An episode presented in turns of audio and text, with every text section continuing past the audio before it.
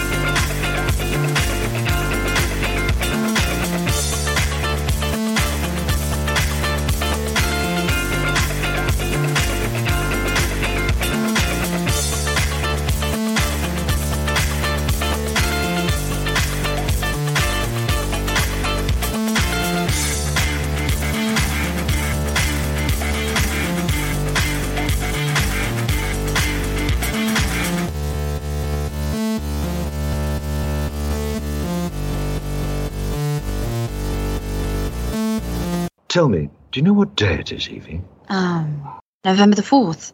Not anymore. Remember, remember the 5th of November, the gunpowder, treason, and plot. I know of no reason why the gunpowder treason should ever be forgot.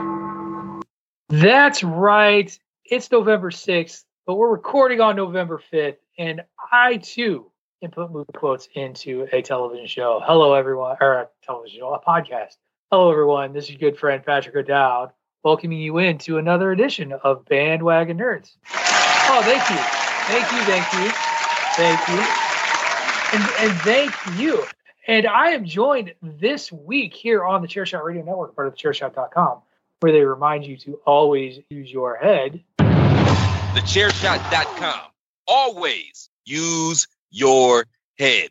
By a full bandwagon. We got all three of our OG regulars here. That's right. We've got Mr. Saturday Night, PC Tunney in the house. How's your Saturday Night Live viewings going, man? I know you'll talk about it and what you're watching, but you feeling good about the season so far? I don't think there was a new episode this past this Already? last night. No, Two episodes and we take a week off. no, I think they had three, Three episodes. Oh, episodes three, in, my bad, my but bad. um, that does actually happen um sometimes. So I think they have another week off next week too, and then they come back and ramp right through uh, Christmas. Very fine, very fine.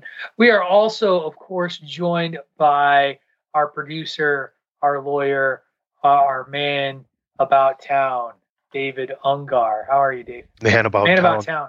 I know, right? Man about town. I'm doing Put- well. putting on the guys. Ritz. Putting on the Ritz. I'm doing well. Gentlemen, this is episode 208 of Bandwagon Nerds. You know what that means? Yep. No. Next week is 209.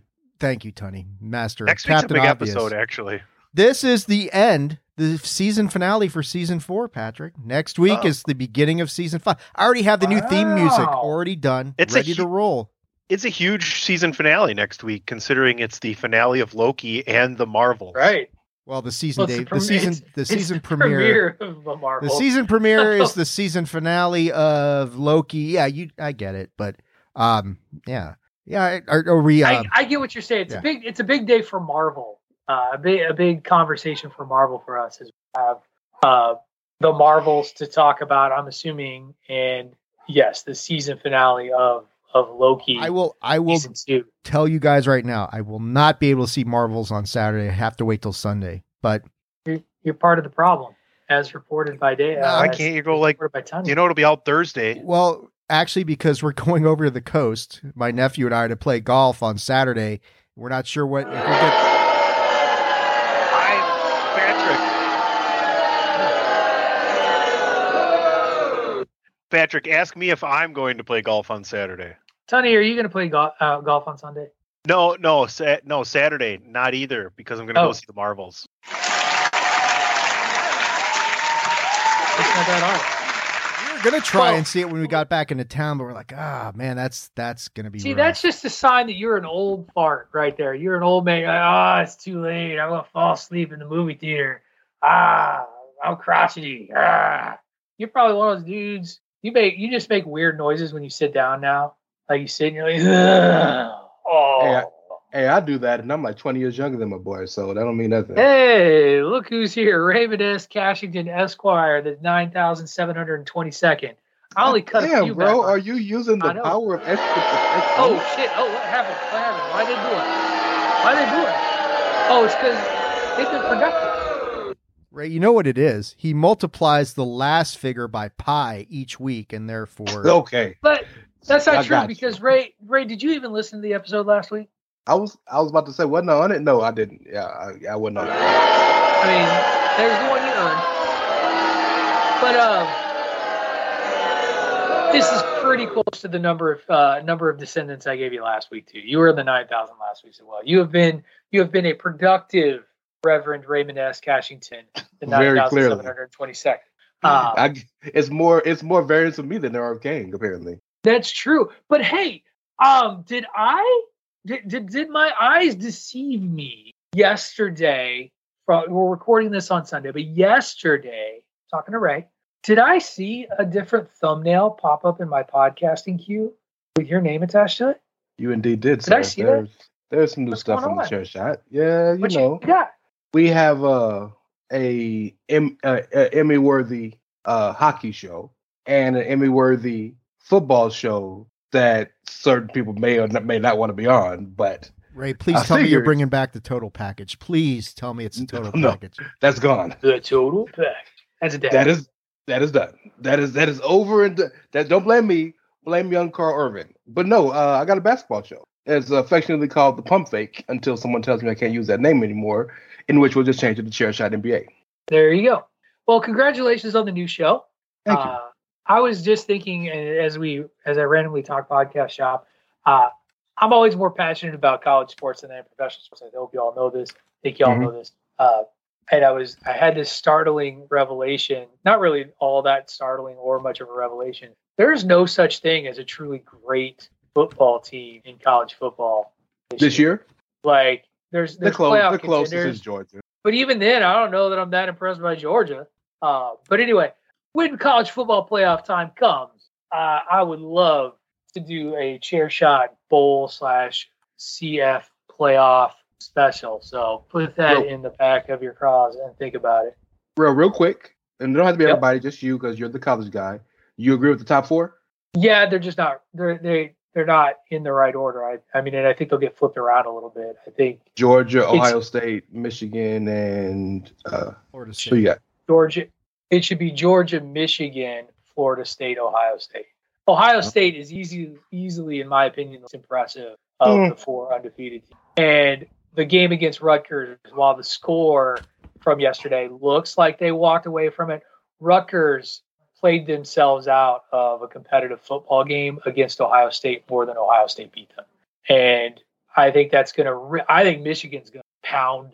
And I don't think it's even going to look good because Michigan can defend them. I mean, you And- may be telling the truth, but I'm concerned about if they're even going to have a coaching staff by then with all the stuff going on. Nah, they'll have a coaching staff. All all that controversy did was bring about the impetus of the finally mandating that you have uh, coach to quarterback technology at the college level. That's Well, what's about going time. to happen.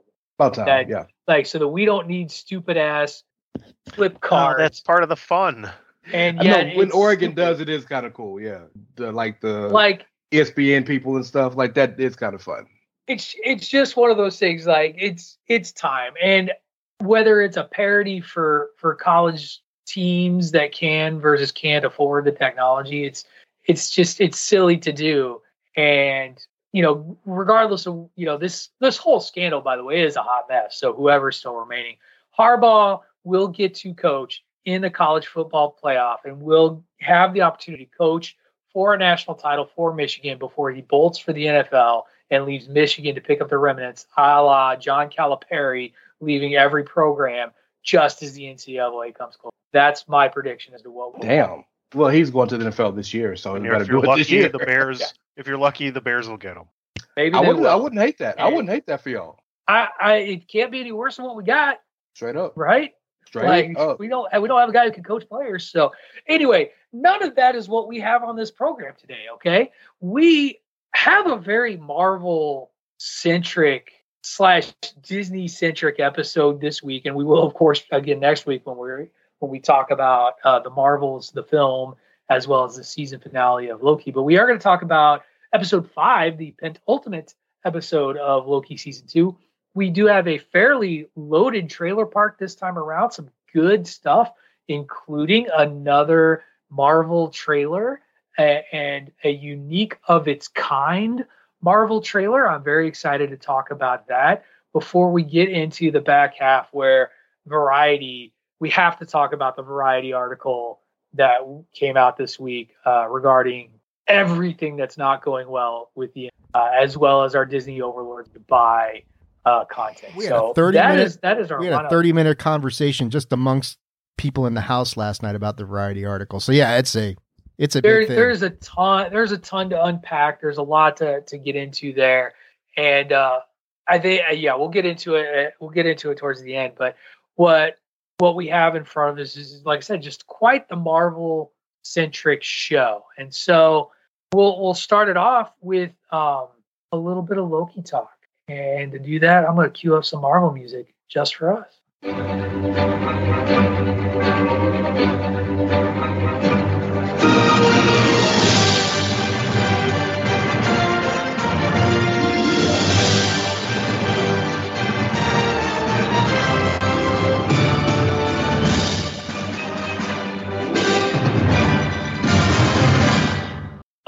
before we go into episode four, uh, five, I did want to actually hand the floor over to Ray a little bit because Ray missed last week's episode.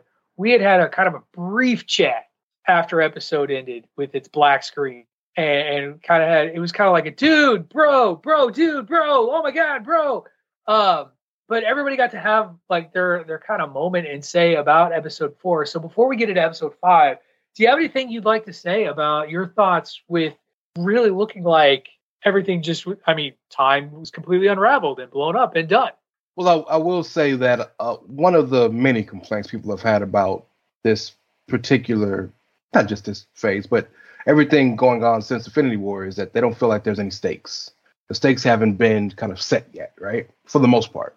Loki is full of fucking like even though some of the stakes may be spoiler for going forward reversed, there are still stakes nonetheless. One of those when Victor Timely's out here really doing work and then walks out to fix everything and then gets incinerated.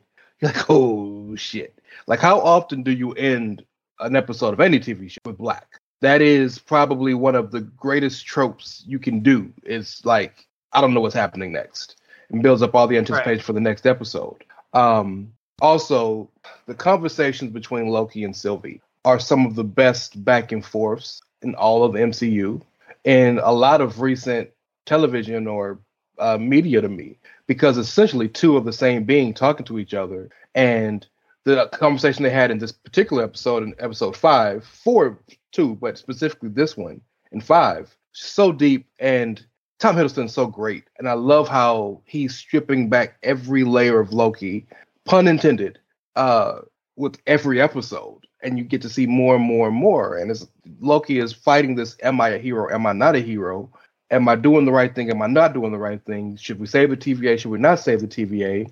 Renslayer killing Dox and her group is one of the most dastardly things you could ever do. And Dox had maybe the dopest line of the season. How does it feel to know that we'd rather die than rock than rock with you? That's some cold shit. Like that is as gangster as it gets. Um, a fantastic episode. Uh, beautifully done. Um, I'm glad to see that uh, Mobius got kind of held to standard because as much as we love him as good as we as he is there is something weird about the fact that he doesn't want to know. And he's when you're dealing with situations of this magnitude where it's not like you're just killing people in the universe like Thanos there won't be anything ever existing anymore if things don't work out like they wanted to work out and he's still like hey let's go get some pie guys. Wait a minute bro. Do you realize the stakes we got going on here? And I appreciated Sylvie holding him to task. Um again, just fantastic episode. Um, that ending shot, I'll never forget it. It's one of maybe the top 10 ending shots in all MCU history, in my opinion, given everything that's happened in this season, in the show in its totality in both seasons, and everything since Thanos snapped. Yeah, it's just cinema. It was great stuff. I also I love it because it it made you sit around waiting to see if there was a quote post credit scene as Tunney thoroughly enjoys, and we'll get to that. I know what you're going to get to because uh, there was a. Well, I, we'll see if it has any meaning or if it is something. Um, sorry, can you hear me? No, there was an audio clip at the end. Oh yeah, yeah, yeah. yeah. Don't don't don't point at your headset when a dude's podcasting. Wait, wait, there's audio, audio. Right, nobody knows that. That just that's the universal sign for I can't hear you. That's Mhm. that shit is. Look, see the tech guy's nodding. He knows. Aren't you a Come on. producer? Come on, producer extraordinaire. Audio. Right, right. Anyway, let's get into the guts of this episode. Uh, as yeah, we are left off assuming that every every timeline is branching out and unraveling everything at the TVA. This uh, this episode opens with Loki being in a empty TVA control room, watching the the timeline go through the loom and, and all the branching. He starts walking through an abandoned TVA when he comes upon a figure in the distance. He tries to say hello and he starts time slipping again. So we haven't had it. We, we thought the time slipping thing was fixed. Uh, we thought that, you know, we thought it actually came full circle at the end of episode four because we finally get the reveal that Loki pruned himself and he realizes that he's being time slipped again. And this time, as he time slips, he keeps time slipping to his friend. And what I loved about this is we get to see our core players of this season in previous identity or previous um, versions of themselves. Every one of these timelines he visits, by the way, it's listed very clearly as branch timeline, uh, and so that's that's something important. But we learn uh, Don, uh, Owen Wilson, his name, his character, o, or not Obi, uh, Mobius, is yeah. Don is just Don. And here's what I love: if you go to IMDb and if you look at the cast credits at the end of the episode, it's not Owen Wilson as Mobius. Owen Wilson plays Don in this episode. Uh, Eugene Cordero plays Frank Morris. He doesn't play Casey. Ke Huy Quan plays AD Doug, PhD, not Obi. And uh, and um, Wunmi Mosaku plays Dr. Willis. Uh, which I thought, by the way, did anybody else think we were going to get an Avengers moment when it popped up New York 2012 and there's Dr. Willis in in in the in city in New York, New York. Because that that like alarm bell. I was like, oh man, here like even, we didn't even need to see Captain America or Hulk or anything. That date, was- like that's not an accident. Yeah, I get that. It didn't. It didn't cross my mind, by the way. No, but because given those I was yeah, just me. Gotcha. things were well, things were so deep at the moment. Go ahead, Dave. like no like like like you're saying pat and i've noticed like we've noticed it on the uh, previous episodes. They always kind of clarify where we are whether it's branch timeline or, or sacred timeline. There was no sacred timeline in this episode nowhere. Nowhere to be found. Everything was branched. So and i think that's why i didn't i didn't equate it oh okay this is this is same year as the avengers but this is some other weird ass timeline so don't know.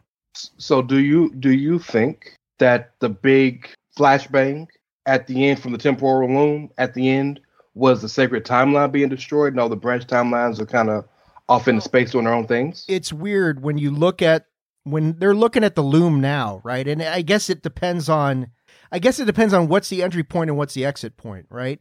Because when you look at the loom, you got a bunch of branches and then just one line coming out the other end. So does that is Mhm. that the exit or is it the other is it going the other way where they're coming eh, where it's been reversed and now the sacred That- timeline's coming in and being branched out into a, bunch of different so you don't I mean I I assume that it's going in a left to right kind of direction, right? So that Yeah. you got all the branches coming out and then there's one new sacred timeline. But Well, they're being know. so that would make sense. yeah, Yeah. and we don't I- know. I- I just think it'd be amazing irony if the entirety of this show, everything we know about the TVA, takes all the branch timelines that branch off of the sacred timeline and they prune them to keep one sacred.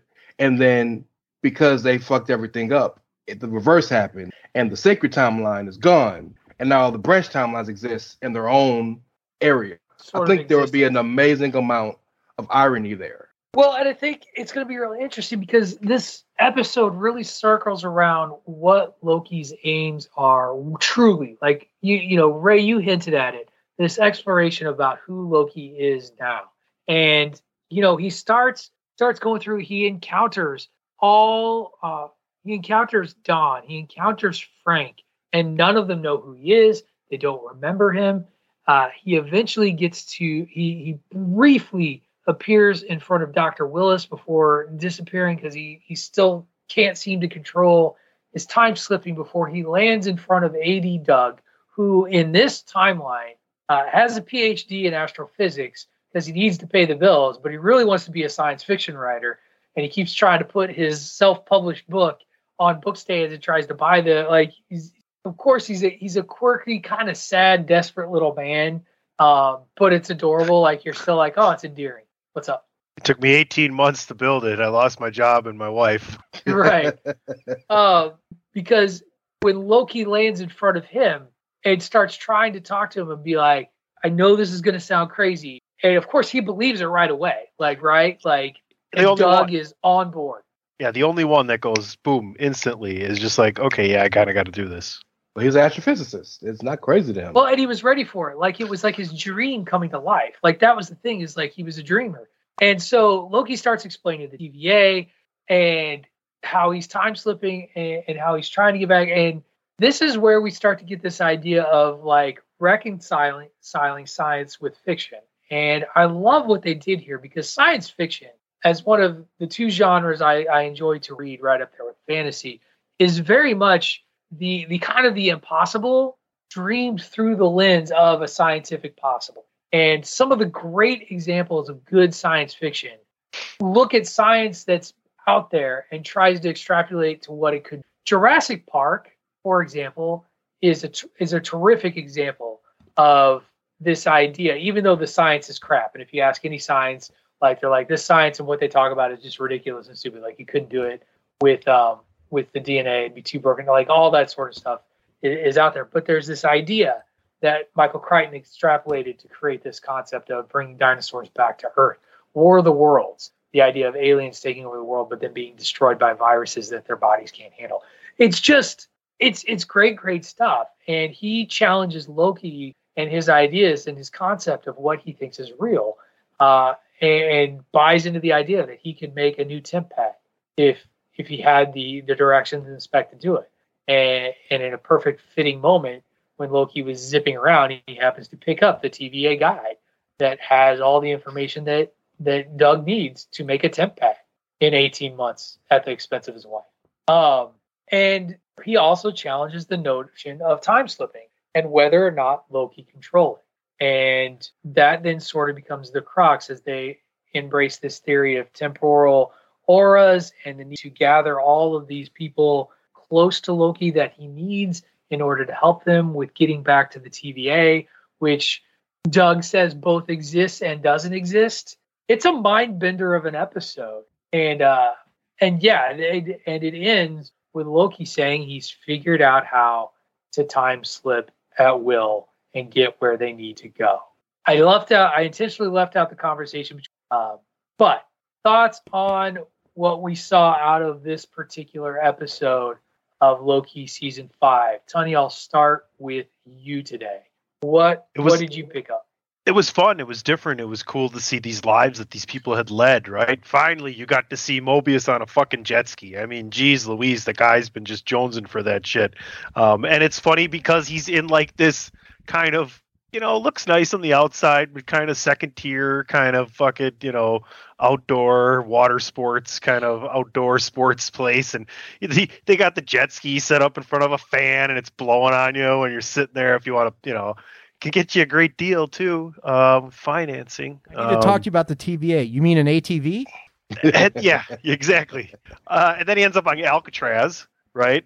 For for one yep. of them. So that that's insane. And, and yeah, and he and he he he likes trying to steal stuff too when they're all back together, right? Like he's but I it just it was fun. It was different and anytime you can have um Ouroboros or or Doug be one of your, you know, central glue characters, it's always a fun part of the story, but man, it's just it's interesting where this is going to go overall. Um, but it looks like Loki controlling the time slipping may be the cheat code they need um, to to beat the game, if you know what I mean.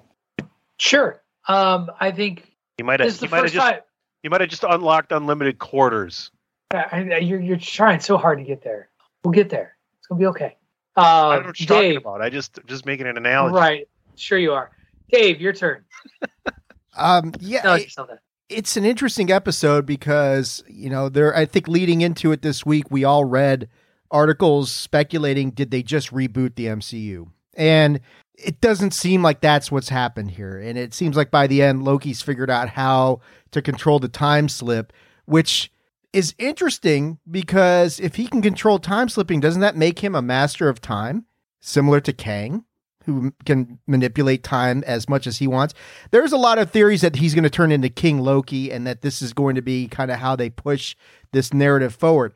I don't know, but if he can manipulate time and time travel at his at his whim, that creates some interesting potential paradoxes, you know, as we go as we go forward. But I think the thing I like about this episode a lot is it, it gets to the core of who Loki is. He's doing because I'm like, as we were talking about it last night and all this conversation we had in my household about the MCU. It's like the thing is, why does Loki care so much about saving the, the TVA? That doesn't seem very Loki like. It's like what you alluded to earlier, Pat. It's his friends. Loki's got real friends that he cares about. He's always kind of he looked for the acceptance of Odin, never really got it. Kind of looked for the acceptance of his brother Thor, never really got it, although they developed a begrudging respect for each other right up to the end when Thanos kills him. He's finally been accepted by a group that of people that he cares about. And so that's why he kind of goes into this direction.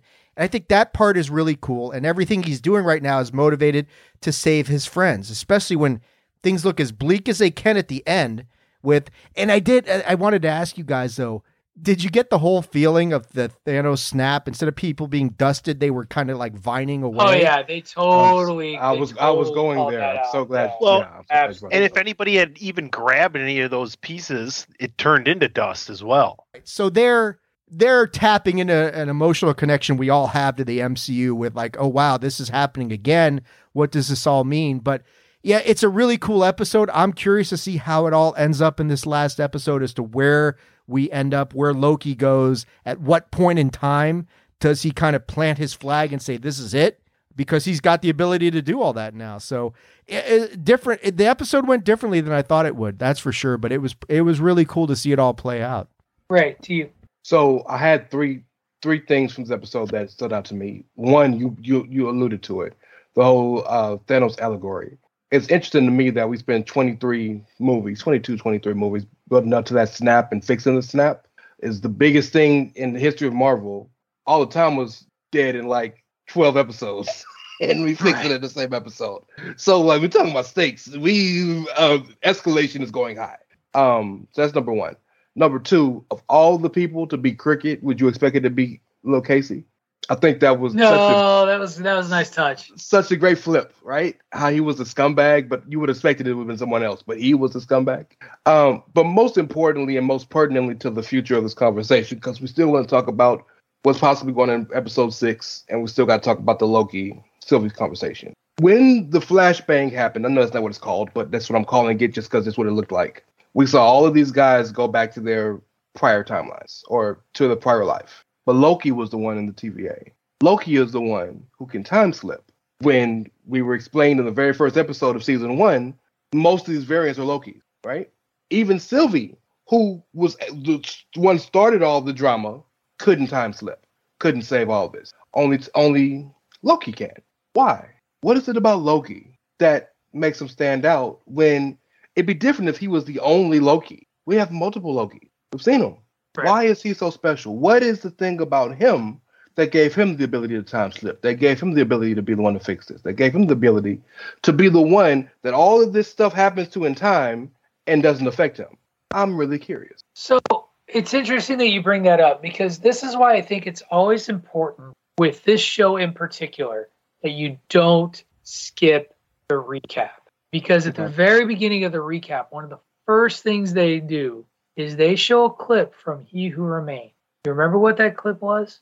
everything you've done, your entire path you've taken, I've put together. Uh, huh. They don't. Okay. You don't put that in a recap without Yep. having a reason to do. And so, Yep. Yep. I think Jonathan Majors is back next eh, next week. I mean, I think he's going to be back no matter what, but I think he Sure. remains is something to do with this. So then, just spitballing here, Dave was right.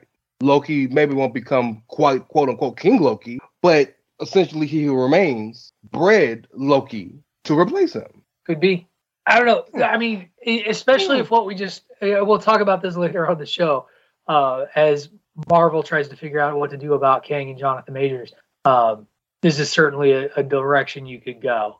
Uh, the it's it's very it's very very very intriguing to me. I just you just I just know that with this particular show, the recap has always been thoroughly intentional in setting your brain up for what you're about to see. And as I walked out of that episode, I was just like, this guy is saying that everything that they've done and everywhere they've gone, he's put it together and he's planned it. And so I'm, I have no idea. I'll just say I have no idea what we're going to get in episode. I will say that every time that this panel has tried to guess it, we haven't been right. So I, I'm willing to bet that everything we're spitballing, fun as it is, probably wrong. It's fun to spitball though, uh, and, but I don't I don't know that any one of us is going to be sitting here triumphantly next week, being like, called it. Tilda Swan and the ancient one coming back to fix it with the time stone. Let's go. Oh Jesus Christ! Well, it's gotta it's it's supposed to and and uh, gotta connect to to the Marvels, right? Not necessarily. Not necessarily. It No. would be nice if it did, but it not necessarily. Two different realms. We got we're kind of like in the mystical realm almost versus a space realm, right?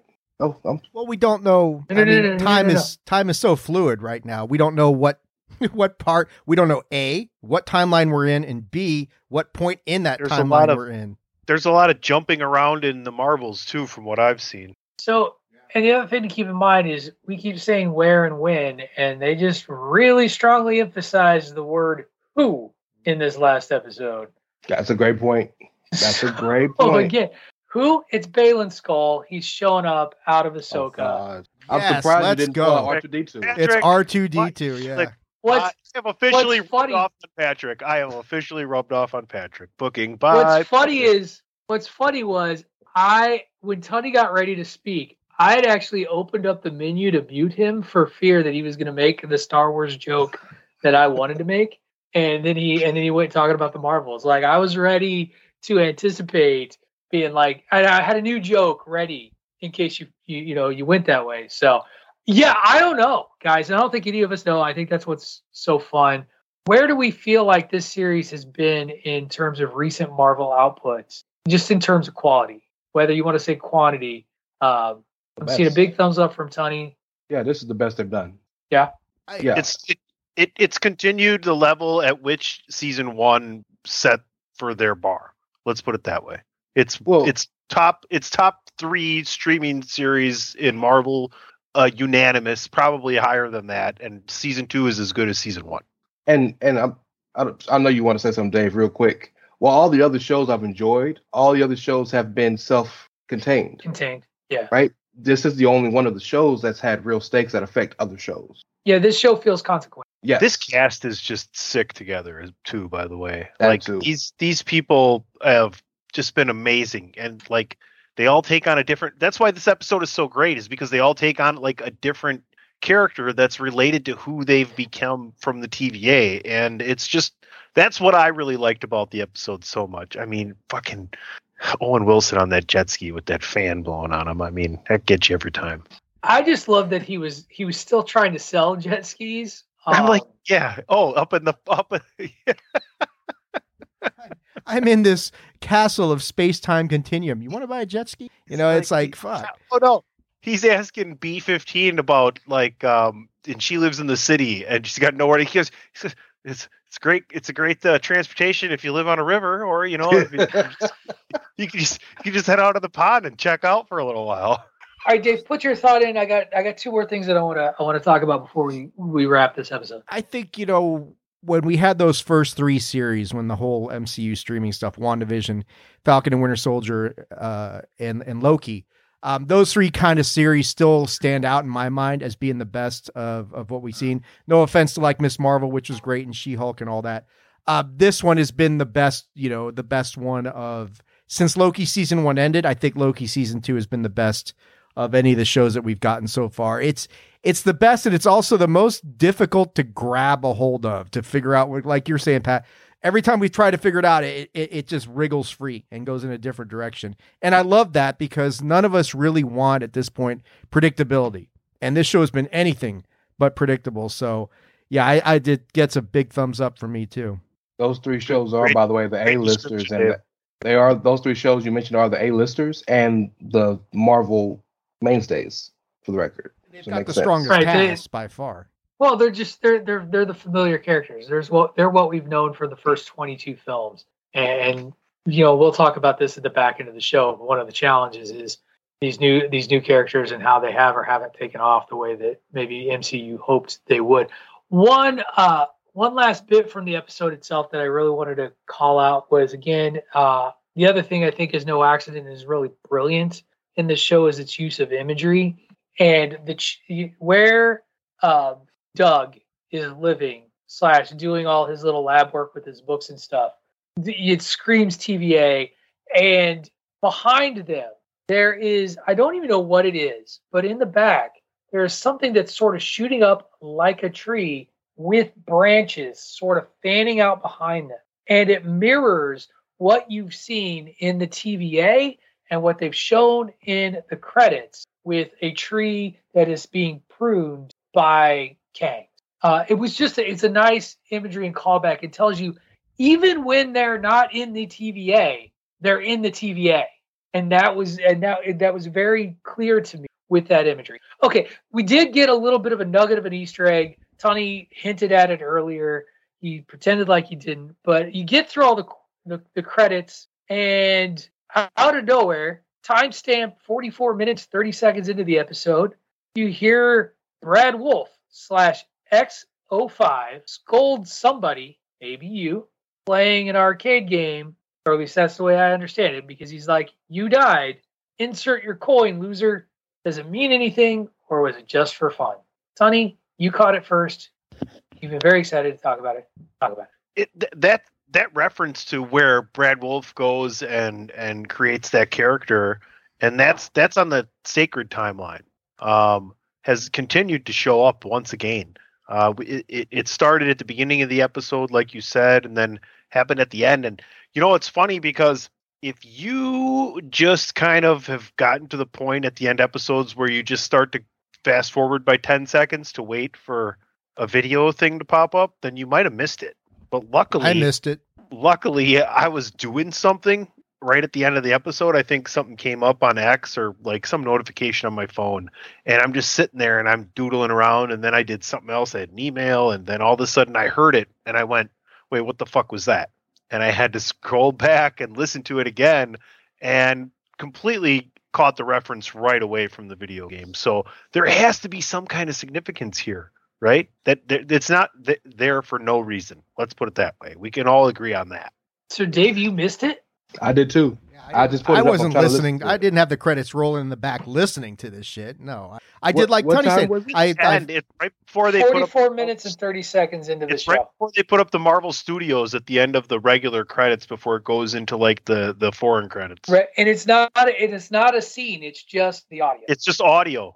Yeah, audio, Patrick. right, which you didn't need to signal to me because I'd already acknowledged your little Easter egg joy, and then you pointed at the headset like you couldn't hear me. My bad. I'll take the blame on that. as you should take the heat. You know better. You've been podcasting said- for like I 72 just years. said I did. That's it's almost it's close. okay, Well, I have an idea. If you'd like to hear it real fast, lay it on us. um, everything matters, right? This is a show. Everything matters. Seems like it, yeah. Except for the points. The points don't matter. Well, that's another show. Wrong show. Um, yeah, Fuck. but good, good try. Eh, There fucking is wrong. a there is a person from season one that we haven't seen all season, Kid Loki. Hmm. And if you remember when he got pruned, because he's still in the at the end of time, outside of the the castle. He's still there. He didn't leave. But uh, Black Loki, I don't remember what they called him, but boastful Loki. But Black Loki got killed. Um, President Loki got killed.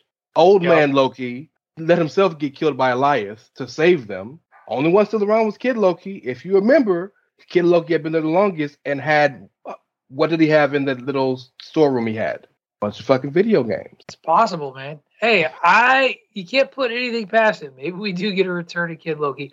The name of next week's final episode of the season is called the Nexus Event. So We are one, we are one, we are one. yeah, it's it's we gonna gonna be get something Wade special. Barrett and Who Dave knows? And Well, what we're going to do though is we are going to jump into our first commercial break. We come back, we're going to do a little visit to the trailer park. Got some big time trailers this week. It was a much better week for trailers this week than it was last week. So stick around. We'll be back soon. You're listening to Bandwagon Nerds here on the Chairshot Radio Network, a part of the chairshot.com.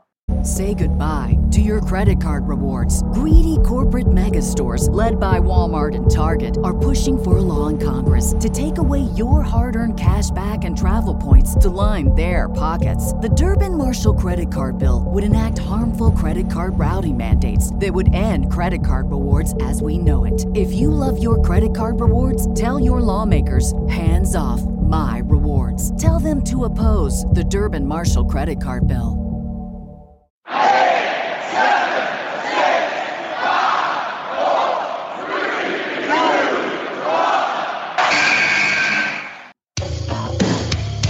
This is your boy Kenny Killer telling you to make sure you check out thechairshot.com, bringing you breaking news, interviews, podcasts galore, everything pro wrestling. Make sure you check it out, thechairshot.com.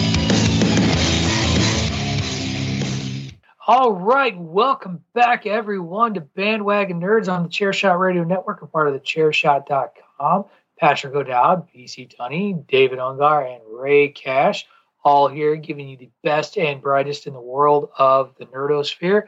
Make sure if you love us, head over to prowrestlingtees.com forward slash the chair shot and support us by investing in us with some sweet, sweet chair shot swag. Only $19.99 for a delightful TV shirt, t-shirt, TV shirt, TVA shirt, something. Um, get a damn t-shirt. 19.99. Spend a few dollars more. Get it soft style. Your giblets will thank you. I'll get it better when we come back from the second commercial break. We are going into a loaded trailer park. I got five trailers this week and interested in all three of them or all five of them to to some degree. Three of them a little bit more than the others. Before we can do that, though, Dave needs to give us some of that beautiful banjo. So, Dave, take it away.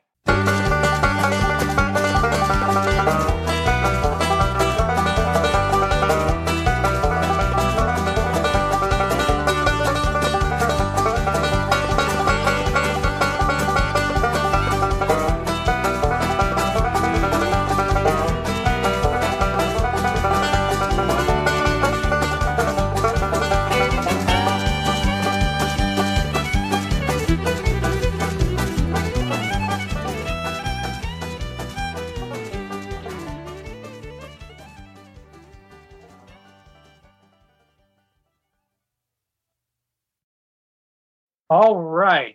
Tony with his dejected, sad face as he once again does not get to play the banjo.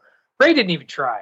Rey knows. Rey knows that you guys had your chance and blew it not we. months ago. Oh, yeah, Not Tony we. blew it. It's Tony. Hey, just just for the record, Pat's going to be in uh, Orlando in a couple weeks, guys. So Oh, get your lessons in right now.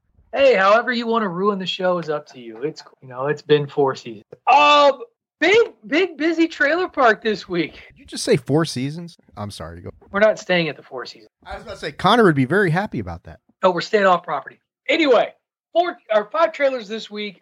Uh, all of them, to some varying degree, look entertaining and interesting. I will share that the last three are more interesting than the first three. The first film that we are going to talk about, though, is The Fall Guy, which three and a half minute long trailer uh, of Emily Blunt and um, shit. Why am I Ryan losing his name? Oh, that's why he's so pretty. I got lost in his eyes and forgot his name. Ryan That- Gosling. So he's your man crush. I got Henry, We I just have need plenty of man Crushes. we need- we Like, need Rey I- and I Tunney to wouldn't get say no to- I wouldn't say no to Gosling, man. Like it's Ryan Gosling. My man crush. my man crush is actually in this movie. Oh, who's your man crush? Winston Duke. Come on, bro. Yeah, Fucking um, Mbaku. That's not a man Hey. crush, Tunney. He can Mbaku do me anytime. Ha ha ha. Tunney, Tunney Rey. is doing that whole un, Tunney's doing that whole uncomfortable hetero male thing where he's showing a woman just to prove that he's manly. Uh, it's okay. Embrace your gay side. It's cool. All right. let. I'm comfortable embracing my ungay. I'm uh, good for you guys, but I mean, I would. I mean, did you not? Did you not see that? Holy shit! Eh, I'd say I the same had about Winston in so, certain pictures. When I first when I first discovered that picture, I put it up as like my screen behind everything, and when I locked my phone, and I found myself like spending way too much time just looking at my lock screen. I was like, "Oh my god, look at how perfect she is." It's amazing. hashtag get hashtag get Tony a girlfriend. I no, I dated a girl when I was in my early twenties that was five ten. She was a swimmer. Like, dude, swimmers got some bodies, especially the tall ones. Oh my god. Just saying. um. Okay. just just the pause told you I, there. was, I told you I was comfortable. Yeah. Um. Okay. Gal So anyway, Ryan. Gosling plays a stuntman who is romantically entangled with his director, played by Emily Blunt. He is sent off to find the the lead, the guy he is stunt doubling for, finds him dead, and hilarity and adventure ensues. Like I don't actually entirely understand what's going on here, other than it seems like the main actor was tangled up in some shit, and Ryan Gosling's character gets caught up in said shit. And apparently, because he's a stuntman, he's really good at fighting, which which kind of makes sense. Uh, but it's you know it's fiction, so whatever. Um, it looks fun. It looks like an amusing little flick. I don't know that I'm going to go out of my way to see it at the theaters, but it's there. if I could, I shared this with the group because I think this is a modernization of the Lee Majors TV show Fall Guy. It turned into like a like I think this is a movie. That's kind of like I was like, oh look, they've actually it took them thirty years, but now Fall Guy's actually being brought back on. I guess this is on Netflix, right? Uh, it's it. The trailer ended with saying it was going to be in I theaters. thought this so- was a movie. But and it must be, and, and just to and just to follow up, Dave, it has to be because Lee Majors is doing is listed amongst the cast. Aaron Taylor Johnson, by the way, is the actor that um, Ryan Gosling's character is uh, stunt doubling for and finds dead. So just to bring that in, Ted Lasso's Hannah Wadding, Waddingham is in it as well. Like you're saying, it looks it looks fun. I, I mean, I'm not going to rush right out and see it, but I just like, oh wow, they're actually turning this into a movie. I'll share this with the group. But otherwise, I mean, Ryan Gosling is kind of on fire right now. I would say he's uh he's making a lot of money for a lot of people, especially Well, himself. he's he's been. I mean, he's been an it guy for forever. Like that's nothing. But no, yeah, I think um, play his role, his turn as Ken really, really set it off. Oscar turn. Remember that. I called that months ago. He will For win Ken? best. He will win, win best supporting actor. We'll have to wait and see. We'll do a whole show where we investigate, you know, when we make our Oscars picks, and then we'll admit that we haven't seen like two thirds of the movies that are nominated. That's but you know, we'll be fair. there. Call ASAP. He's seen them all. Oh, it's 'cause they're all A24, A24 A24. the Oscars. Welcome to the Oscars, sponsored by A24. Might as well. Um, Tony, your thoughts on this movie? Uh, like I said, it looks fun. Looks like a fun little action-packed flick. I believe him and the like uh, the the stunt pers the, the stunt man he plays and the director they they have history together as well. So like Yes, it's kind of like uh, they had a fling and now they're kind of you know she's skeptical but then realizes she oh she misses him so much and you know obviously danger It's ensues Ryan Gosling. Look at him. draws yeah I is I don't know I'm not a Ryan Gosling fan really he's kind of I mean like the blonde hair doesn't really seem like he Is it because he has a penis? no I mean there's attractive looking men out there right I mean Jason I just Momoa. don't Is it Jason Momoa? Dude the commercial where he comes home and takes off like his his muscles and his hair and everything is fucking hilarious by the way. Um but no this is interesting. It's an interesting fun blockbuster movie and it's like the first one back and it should be uh it should be a good time. There's no way i'm paying uh, movie theater prices to go see this though but uh What if it's in 3D on Super IMAX that surrounds your head? i would have to say that uh son of a gun other people will have good fun but not this guy oh By by the way, I think I came up with a segment for next week's show where myself, Dave, and Ray, we're just gonna pick male celebrity to present before Tunney. If I had And, and we're gonna determine and we're gonna determine who his Well, man it. crush I got is. it. The segment will be called Tunney Swipes Right. There you go. Oh, Oh, there it is. Tunney ding, ding, ding, ding. swipes Where's DP for the bill? oh, all right. Here's the rules, fellas. We- We're going to stay out of the pro wrestling arena unless they acted in a film. So The Rock counts, but you can't be pulling like hell. You can even technically throw LA Knight out there. He's been in some movies. Um, Knight, not not hot. The Rock, hot. oh, so see, this is gonna be easier than I thought. Uh, we're gonna find Tony's man crush next week because right now the other- name of this episode is Tony's a Can homophobe. objectively, Like, I don't think I'm gonna put that on. I don't know if that- I don't know if that would make the actual posting of the uh, show, but um, I I uh, we've had way worse titles than that. Oh God. Bandwagon Right. Nerds 208. Tunney hates gay people. There you go. That one might that one might sneak by. just Or the gays. We'll make it even worse. The gays. You always say hate the gays. The gay community. Tunney praying the gay away. There you go. There- Oh God, it's got. All right. We have gone too far. Now let's change the subject to something nice and wholesome like Nickelodeon. Because kids, we got our trailer. For, Dave's done. Like we- cooked Dave a little bit there. Uh, I got to I full disclosure, I'm not watching this movie at all. Don't care. Uh, but we did get a trailer for Good Burger 2, which was a very meaningful television show on Nickelodeon for a generation of children after me. And that's why, like, I just like it's this is why, like, I, I watched this trailer, guys, and I don't know enough about all that. I don't know enough about Good Burger, the movie, to to like to me. I was just I aged out of this. I never watched it, and while I can see why other people enjoyed it, especially if they grew up with it, for me, I'm like, eh, no, I'm I'm I'm good. Pat, So- you can you can skip me because I feel exactly No, no, the same so- way of you that you do. Uh, exactly the many- same way. Dave. Dave, you're how much older than Patrick? Twelve years, something like that. Ten years. You're 12 years? 57. No, how old are you?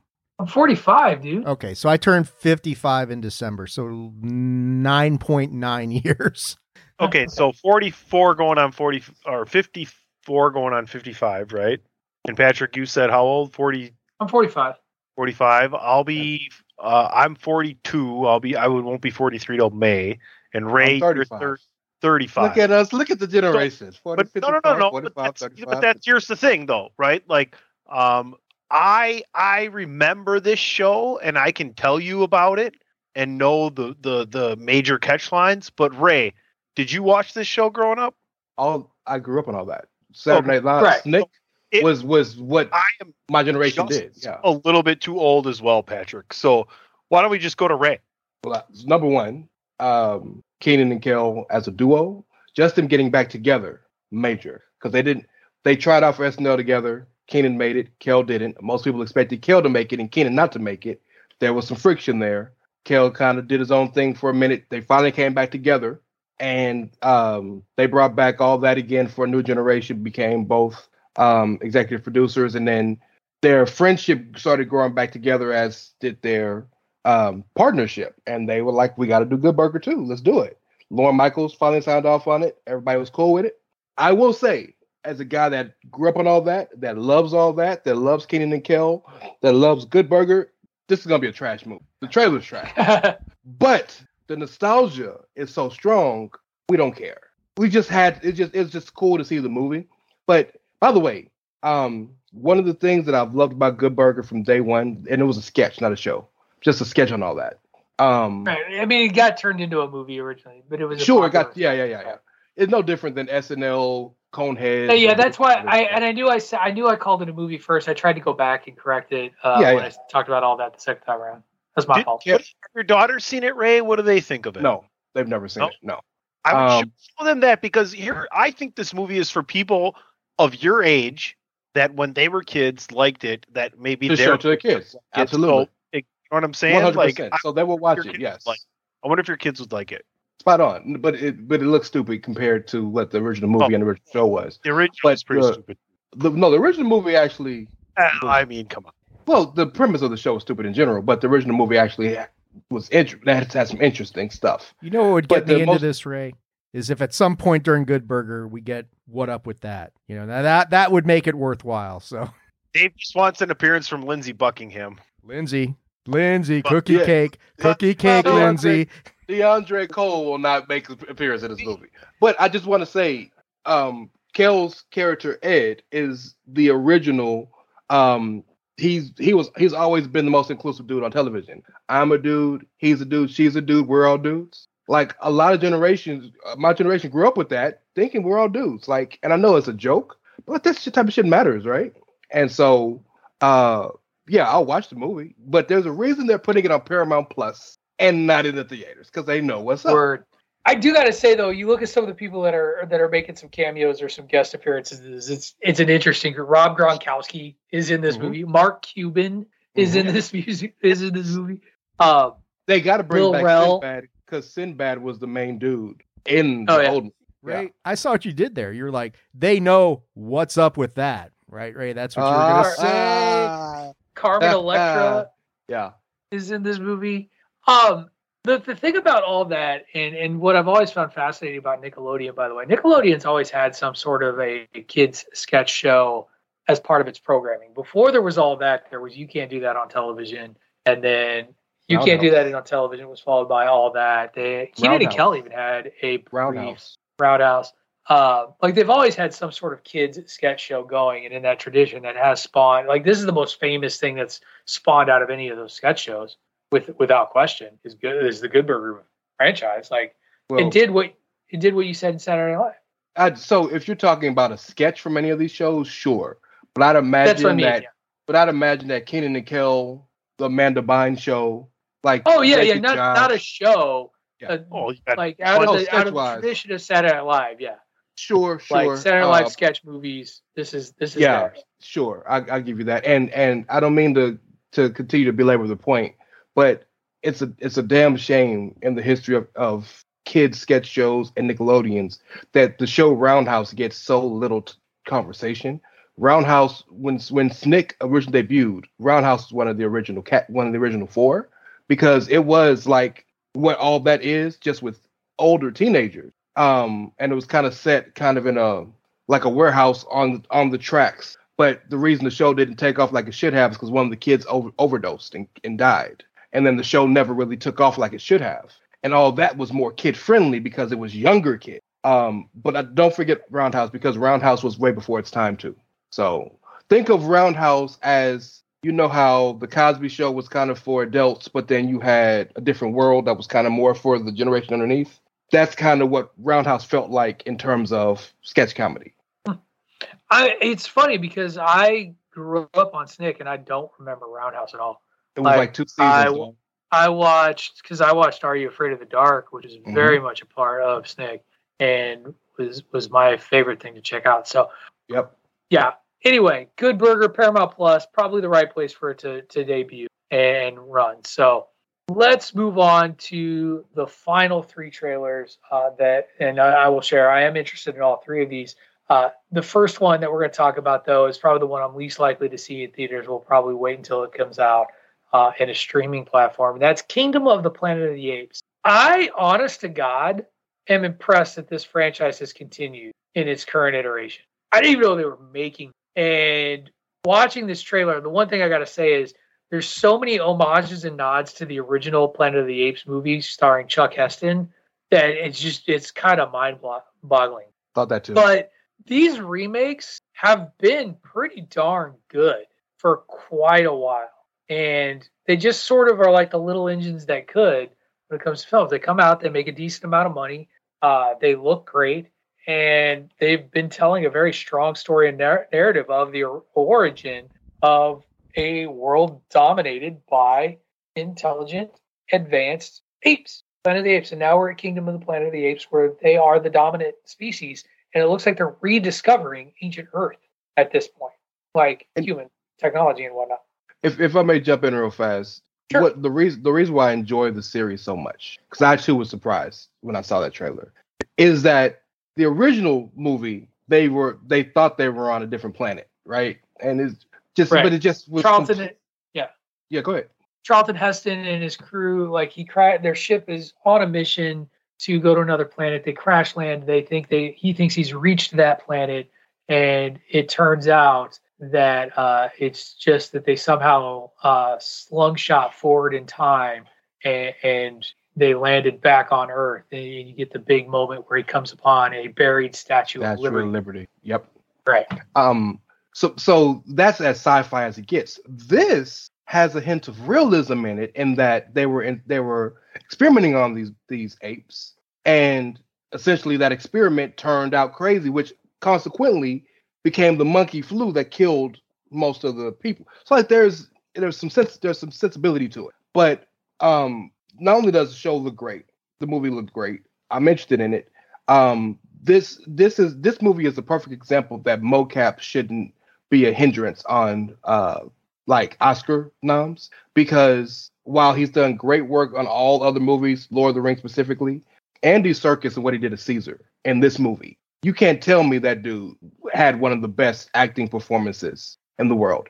In terms of the trailer, one thing I got a problem with in the trailer, as the dude who's watched all three of the movies, at the end of the third movie when Caesar dies and uh, his son kind of takes over after the big war, um, they got the little white girl. She's nowhere in this trailer. Right.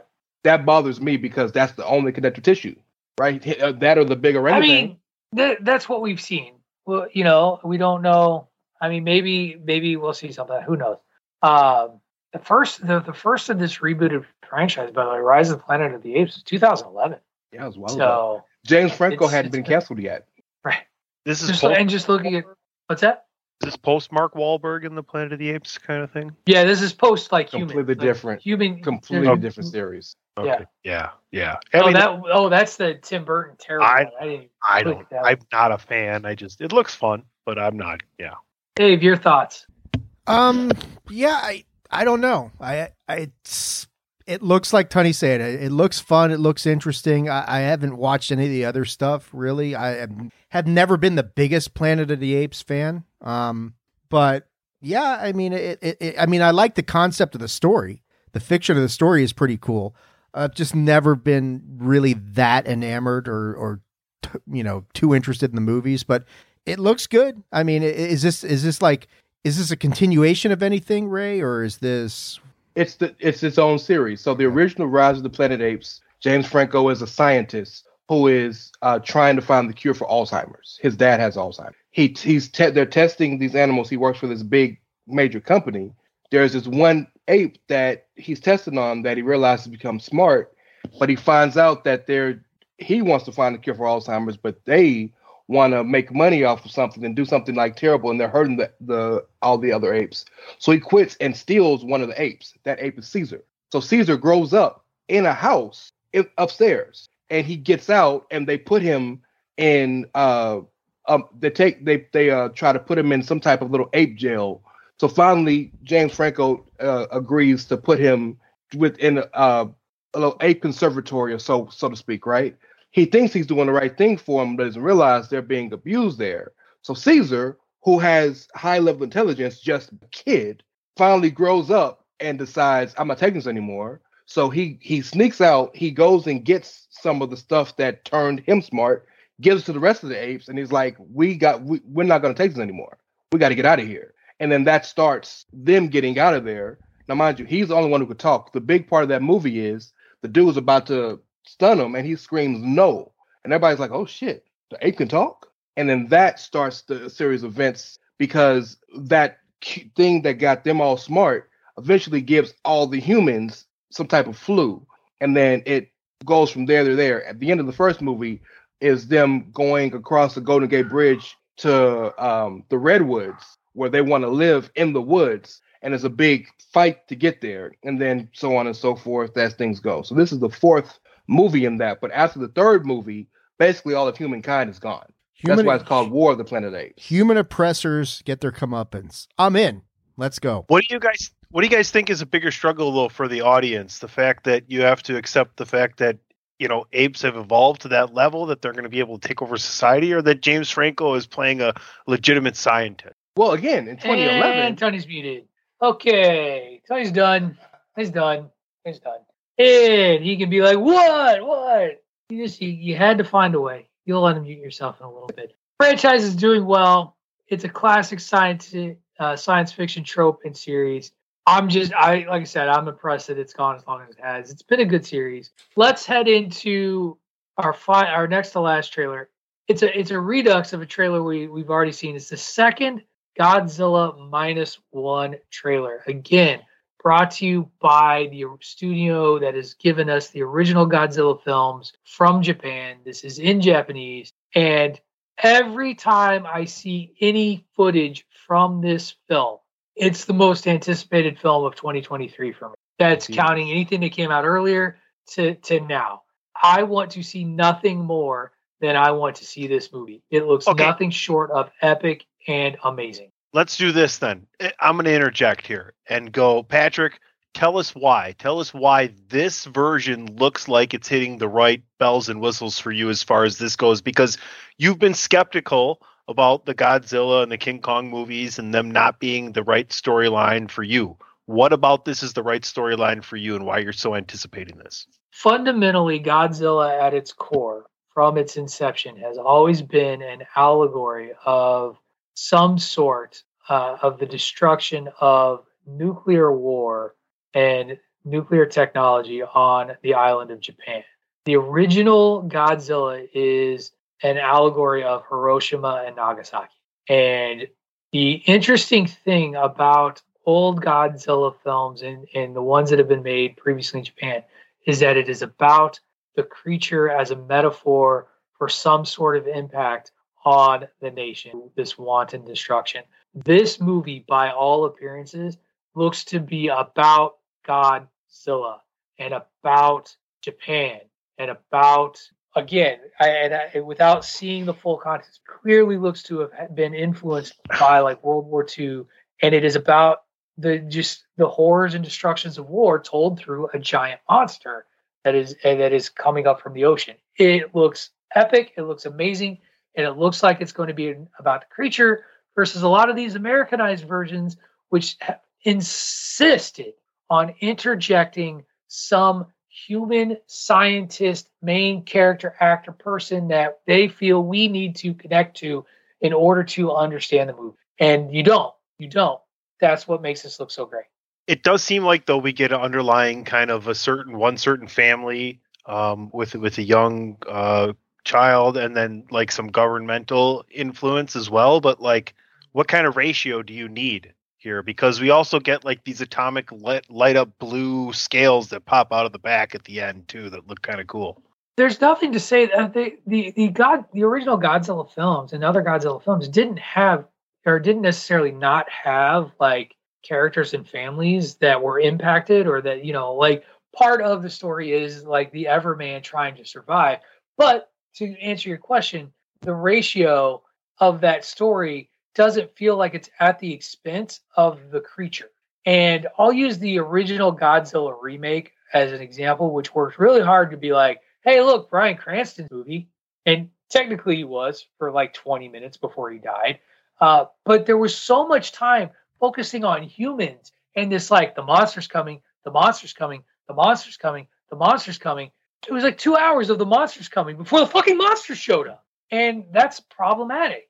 And even in Godzilla versus Kong, we had two groups that had to be all about like we have this relationship with Godzilla and we have this relationship with King Kong, and we're like the humans are like manipulating and controlling things, and that's not Godzilla.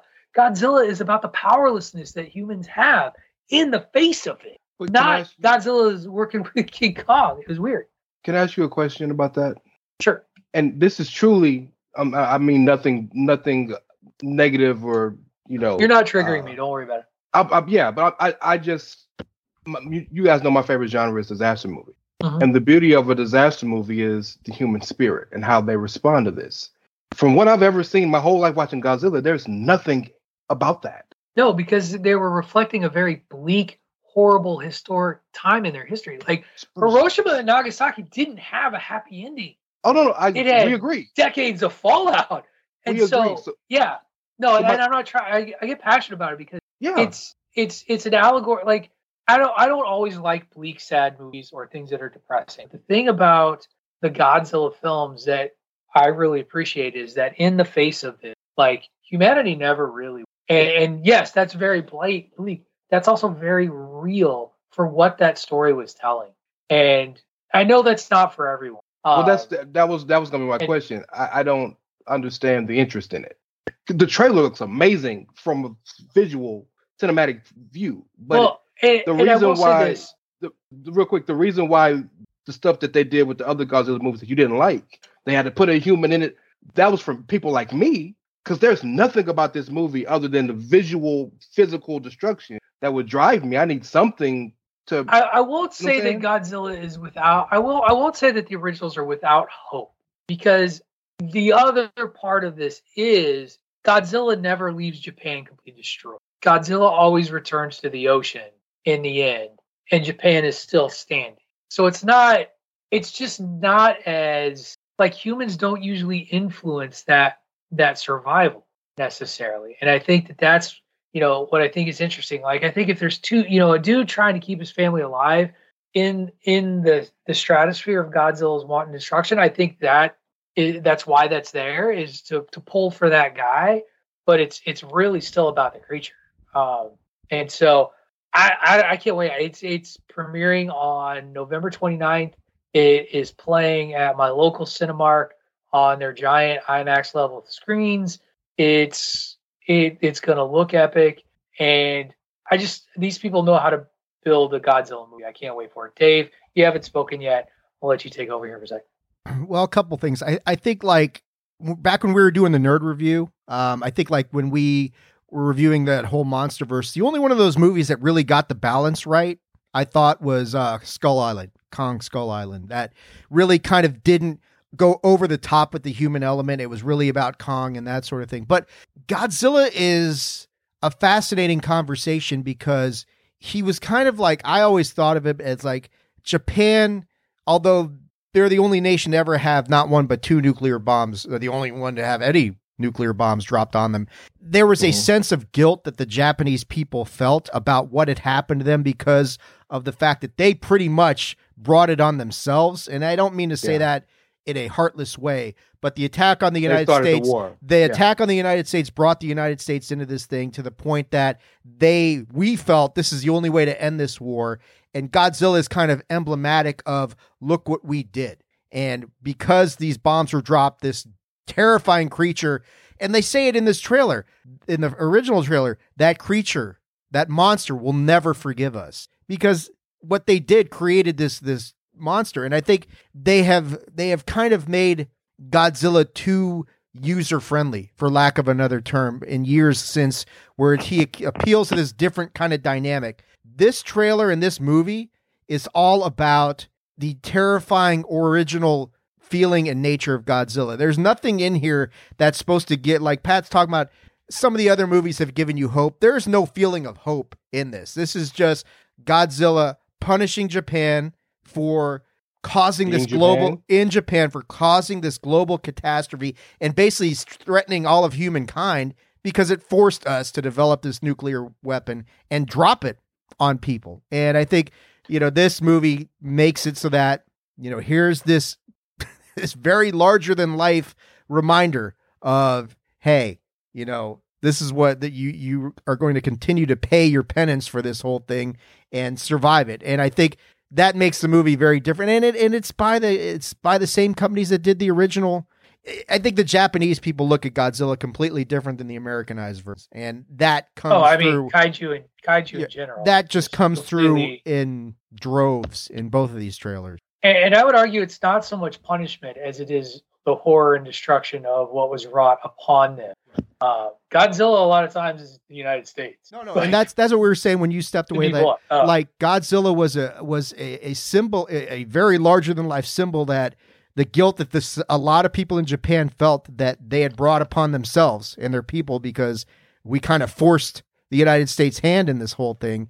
Here's the you know the uh, consequences of that. So yeah, this is going to be a very different Godzilla movie. There won't be much hope. There'll be lots of destruction, but um, th- it, it'll be it'll be cool to see it from a Japanese perspective with technology and not the campiness that some of the later Godzilla movies got into. So I, I'm I'm with you. I, I can't wait to see this. Yeah, I'm. I sign me up. I may. I very rarely go see a movie during the week in the middle of the week. I may go and see this on Wednesday, uh, November 29th. It does hit theaters nationwide like December 2nd or something like that. Much like Dave could do like Thursday and go see Marvels. No big deal. Good.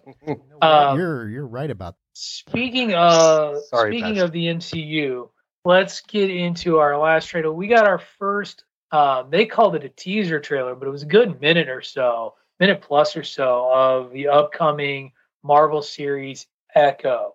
And this series is unique for several reasons. First of all, it's a great character with a great villain. Uh, I love the Kingpin. The Kingpin is one of my favorite Marvel villains of all time. Uh, Vincent D'Onofrio is absolutely the right guy to play Kingpin. It's it's perfect for him. But this is the first uh, Marvel series that is TVMA. Uh, it's also the first Marvel series that's going to get released as in its entirety. It's not going to be an episode by episode. They're Netflix style in this thing. And I will say this about this trailer. We established very, very quickly that this is not going to be the Marvel series you're used to. We've we just been talking about like bleak, dark. There's this is bleak, it is dark, it is brutal.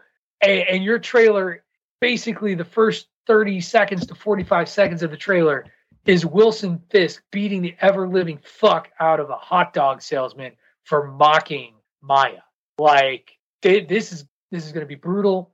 I, I don't know if it's going to be hard to watch, but it's not your it's not your Iron Man. It's not Captain America. This is this is this is Marvel Knights. This is you know to to talk about a uh, the uh, sort of the more mature Marvel comics. Like that's what we saw here out of this, and it looks like it's going to focus on a little bit of a backstory that I kind of hoped we would have gotten a little more of out of Hawkeye. I'm kind of glad we're getting it now.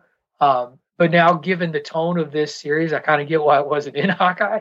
Uh, and then, of course, where Maya goes post the events of Hawkeye, everybody's favorite Marvel holiday special. So, actually, that's not true. It's uh, the Guardians of the Galaxy holiday special.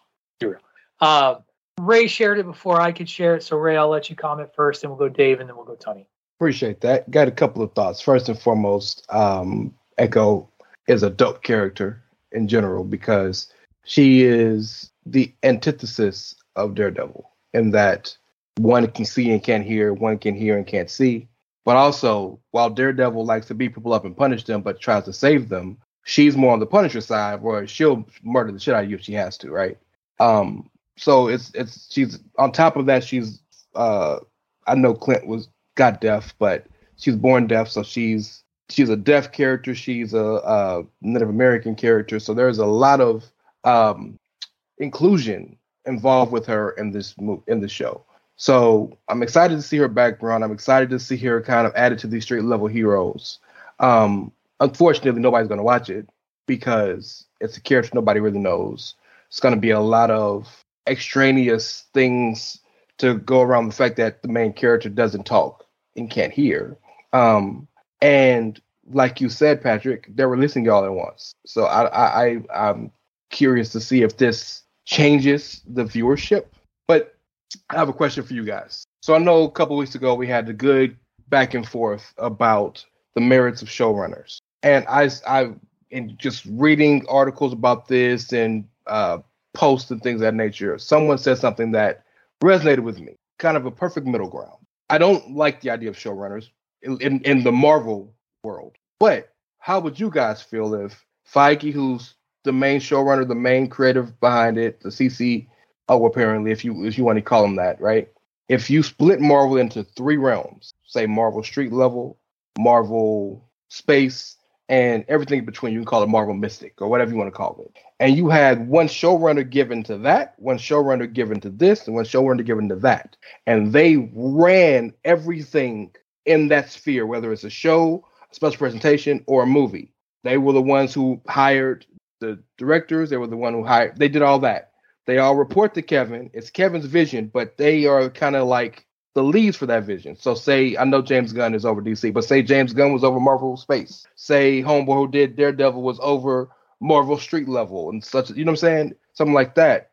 Would that be a more of a middle ground and make more sense in your eyes to keep some level of consistency than just every show gets its own showrunner and does what they want? Because this is the perfect example of the positive the positivity of a showrunner and the negativity of it. Because this is a show that's not it's a character that's not known. It's an actor actor that's not known, and they've changed the entire way they release the shows in general. So I'm just curious. What do you guys think about that? I was going to defer comment until we get to the variety article because that kind of ties into some of what I think Okay. needs to be discussed in that Yes, sir. regard. Okay, ignore it then. We'll talk later. I do want to. I do want to point out that the other thing that's unique about this series is that this is the what they're calling the beginning of Marvel's uh, quote spotlight era, That's what brought And the that- idea to my mind. and that Yeah. these things under this banner are more about highlighting character focused stories and not necessarily being a type of series you need to pick up and watch in order to fit in with the entire scope of what's going on with the MCU. And so I do think part of this is also a reaction to this idea that everything Marvel puts out is kind of quote unquote required reading to understand what's going on. Um, like you need to have seen everything else before you need to see this. This is also so Werewolf by Night uh, was also sort of technically under that as well. And so I I don't, I don't know, Rey. I think, and, and again, we can talk about this, you know, when we get into the variety article as well.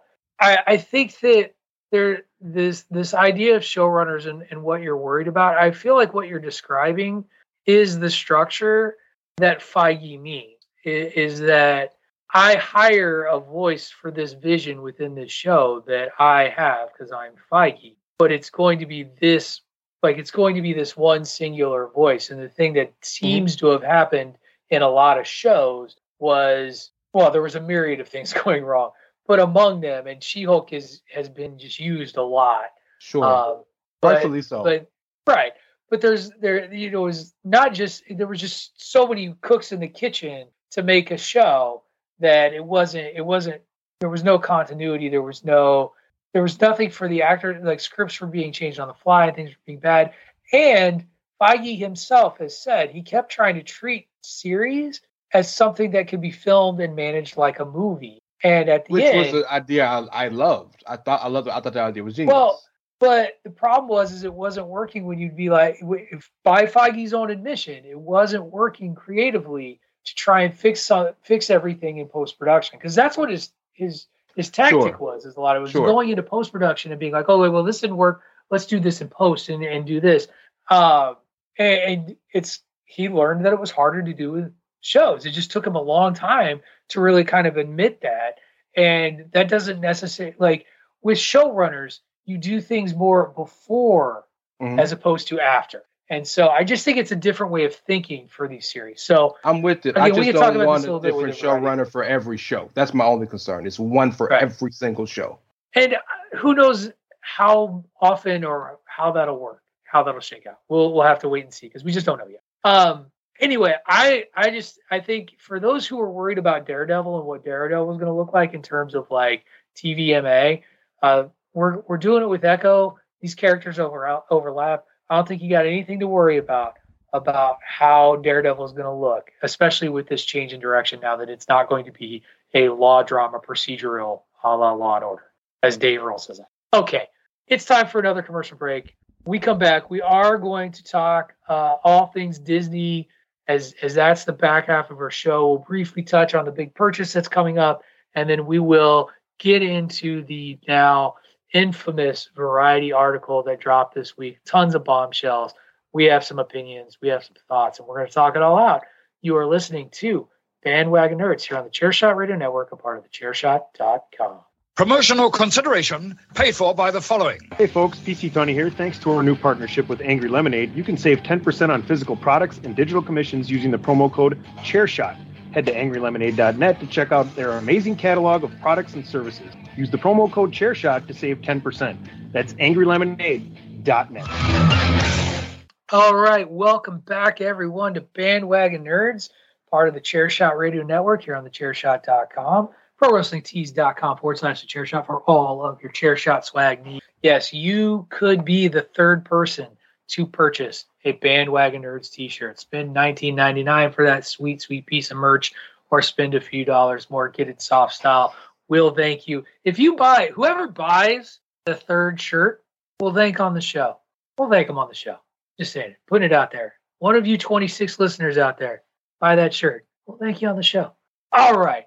We had two big pieces of news hit our uh, interwebs this week, um, both in regards to our Disney overlords. And you know, I love talking about our Disney. One is a confirmation of something that we knew was coming. We had actually reported about it, talked about it a few months ago, I want to say.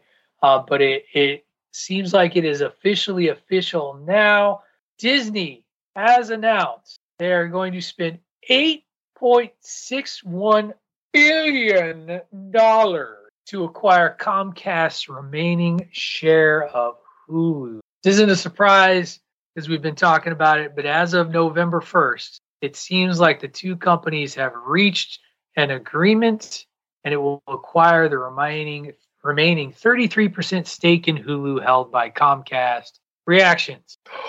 Disney I thought Disney was broke, you guys. yeah. Stock all time low. We've got to raise the price of Disney Plus. We got to lay off all these fucking people. Wait. Sell ESPN. Yeah, sell off ESPN. Wait, we can spend $8 billion to buy the remainder of Hulu off Comcast. It just, it, it just, this is what these corporations do. You're just talking out of one side of your ass or the other because it's like, oh, the sky is falling. It's all bleak, but we've still got enough money to pull this fucking purchase off. All right. I, it's just, I, I don't know. it just, it just, it just seems so superficial. I mean, it's content. It's it's the final nail in content acquisition for Disney. Like that's it, right? It's more content. Oh, Tunney. Huh? No. Huh? Okay, so the first thing I thought was, boy, this makes Disney look a lot more attractive, con- controlling all of Hulu to Apple when they buy Disney. Rey, you're shaking your head. Tunney is Tunney is fully embracing that Apple's buying Disney, even though that Apple- seems to be No, but it I seems mean, to like, be an article. It seems to be a rumor generated article No, no, that no. has no I- real steam to it. I completely understand, but like, doesn't that make sense? Like, oh, boy, you sound a lot more attractive to us if you have all of that entity under, unless we have to deal with someone else. No, I mean, I mean, I see what you're saying. It does. It does give. I I think it gives them more leverage to sell content to Apple, um, as opposed to sell themselves to Apple. But that's that's me. Uh, as long as the price of my churro at Disney World doesn't go up, am I really that sad? I, I It's wouldn't, hold, going I wouldn't hold out hope for that. Pat. regardless, So That's true. So for the record, I think that's balderdash. Is that a great A white word for you guys? Poppycock. Poppycock. However, the WWE sold this year, so apparently anything's fine. Um, True. but um, this just is more revenue. So because half of that revenue was going to come. Okay, so a quarter of how much ever much the percentage was. As you get the full amount of revenue for Hulu because Hulu's had a bit of an uptick over the past couple of years. That's all that is, and it makes sense to complete the portfolio. Um, they're definitely looking over the books. If they do sell ESPN, which would be stupid of them to do, because I don't know if you guys saw Jimmy Pitaro was talking uh, to um, either him or somebody who was working with him was talking with um, my boy Pablo Torre and admitted that like ESPN was bringing in more than all of the parks combined. It was some of a crazy amount of money ESPN was making. So apparently that would be a stupid thing. It, you you said it right, Dave. The things that make money, they don't want to make money. They say they're broke. So let's get rid of the things that make us money, and we're gonna go spend more money. it's just that's stupid. I don't get it. It doesn't make sense. Stop for me. Make it make sense, Dave. I can't. I already tried and I can't. So it just, it just, it, it's a corporate mentality. You know, it's like we're we're having all these problems. We got to do this and all that, but I just can't resist acquiring this other asset. You know, I'm a complete like gamers talk about being completionist. This feels like a completionist move on the part of Disney. Got to get it all. Got to get that 100%, man. Got to get that hundred percent. Uh, got to catch all you. the Pokemon. You know that sort of. It's like it, it, even. I mean, that's not going to help their stock price. I can't imagine, and it's just going to piss off stockholders like me even more. Say, "Fuck, what are you guys doing?" Uh, the little O'Dowd, by the way, video game completionist extraordinaire. That kid doesn't want anything less than 100% in, in everything he does. So, I was the never same. cared- I was the same way, but at my age now, I'm like, I just want to get to the end of the story. Yeah, I never cared slash until I played the Dave, slash and burn. until I played the Kid Batman love- Arkham series. I never cared. dude, and watching him chase after gold stars in Super Mario Odyssey has been a thing. Uh, okay, we we've danced around it, we've talked around it for most of this episode. Let's get to the last thing I have on the docket today, and that is this Variety article. So this article was published. I'm going to look at the date real quick. It was written by Tatiana Siegel. Um, does not seem to have a date attached to it. Anyway, this past uh, this past edition of Variety had this article, big uh, big picture uh, of the MCU looking to be in danger, and, basically it centers around this year's Marvel retreat. Uh, Marvel creatives, including Kevin Feige, assembled in Palm Springs, Palm Springs for the studio's annual retreat. And basically, it, it says that this was a tense, uncomfortable meeting or retreat uh, that addressed a myriad of problems. Although the biggest one seems to be the uh, the on-screen legal or the, the legal troubles, the scandal involving Jonathan Majors, the disappointments on screen in terms of you know money being brought in and critically and just where it's kind of what's the start of what's the state of marvel right now? And i mean there's some pretty damning co- quotes in here from different um, from different folks. I mean, one top deal maker says marvel is truly fucked with the whole kang angle kang angle uh, this person's seen the final loki episode and they haven't had an opportunity to rewrite until very recently because of the WGA strike. But they don't see a path how they move forward with Jonathan Major. Uh, I I don't know if that's premature or not. I think that the the Jonathan Major situation isn't as cut and dry as this deal maker seems to think it is. I know that there is a whole like don't touch scandal thing that, that is huge right now. But if you you know for every Ezra Ezra Miller, there's a Johnny Depp. Uh, so it's it's really I'm, I'm really intrigued to see what happens with Jonathan Majors out of this out of his he's got he's got some court dates that he's got to go to things that haven't been dismissed. Um, we'll see and things have talked about you know and some of the things that they talked about like talking about rewriting and moving Doctor Doom in as the as the uh, as the new big bad to take over, which is you know trying to find somebody who would be on the level of Kang to to replace him. But how do you do that? How do you make it make sense? How do you write it in a way that makes sense? That's a that's a real challenge. And then the the, the content issue that we talked about a lot, the just the overload of content, the pressure that was put to put out content for Disney Plus, and the reality that that's backfired in many cases. That the the stream numbers have not been as strong as they hoped. Uh, they talk about the VFX problems and the pressure. Like She-Hulk comes up a lot, and just the things that went south with a lot of these productions. Um, it's everywhere. And, and, you know, Tunney even put out today, the Marvels is not tracking well um, coming into its opening weekend. And whether that's about the movie itself and the characters, and, and the, the word about this movie has not been great. Like, shortest Marvel movie ever, like, ever made. Like, it just seems like this thing has been snake, but snake bit in the press and it's getting worse and worse. And then this article hits, and then we see these numbers. Go ahead, Tunney. You've asked it before. Have we hit superhero fatigue? I mean, I think there's something to that.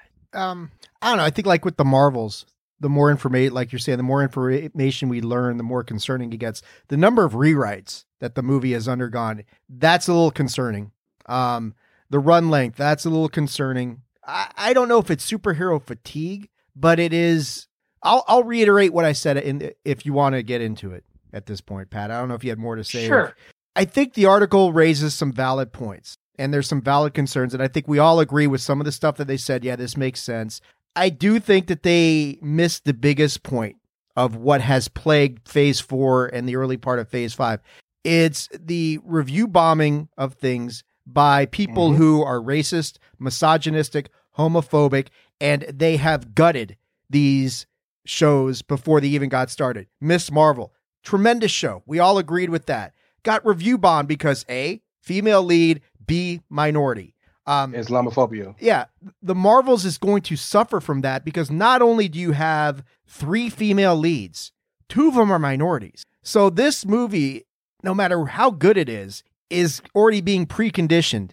This preconceived notion that oh, we're just going to shit on it because of X, Y, and Z, and none of us agree with all that stuff. We think that there these shows have been by and large tremendous, but there's a very, very, very vocal minority out there that is cascading over all this stuff. I think that nowhere in the article was that mentioned, and that's the reality, and we've talked about that forever. You know, I also think that part of phase four and phase five, we've all talked about it, is you got to give this stuff time to be built up. They didn't build up phase one through three overnight, it took some time. However, phase four and phase five, this does feel like, yes, they are laying a foundation, they're world building, but it has gone a little bit too slowly.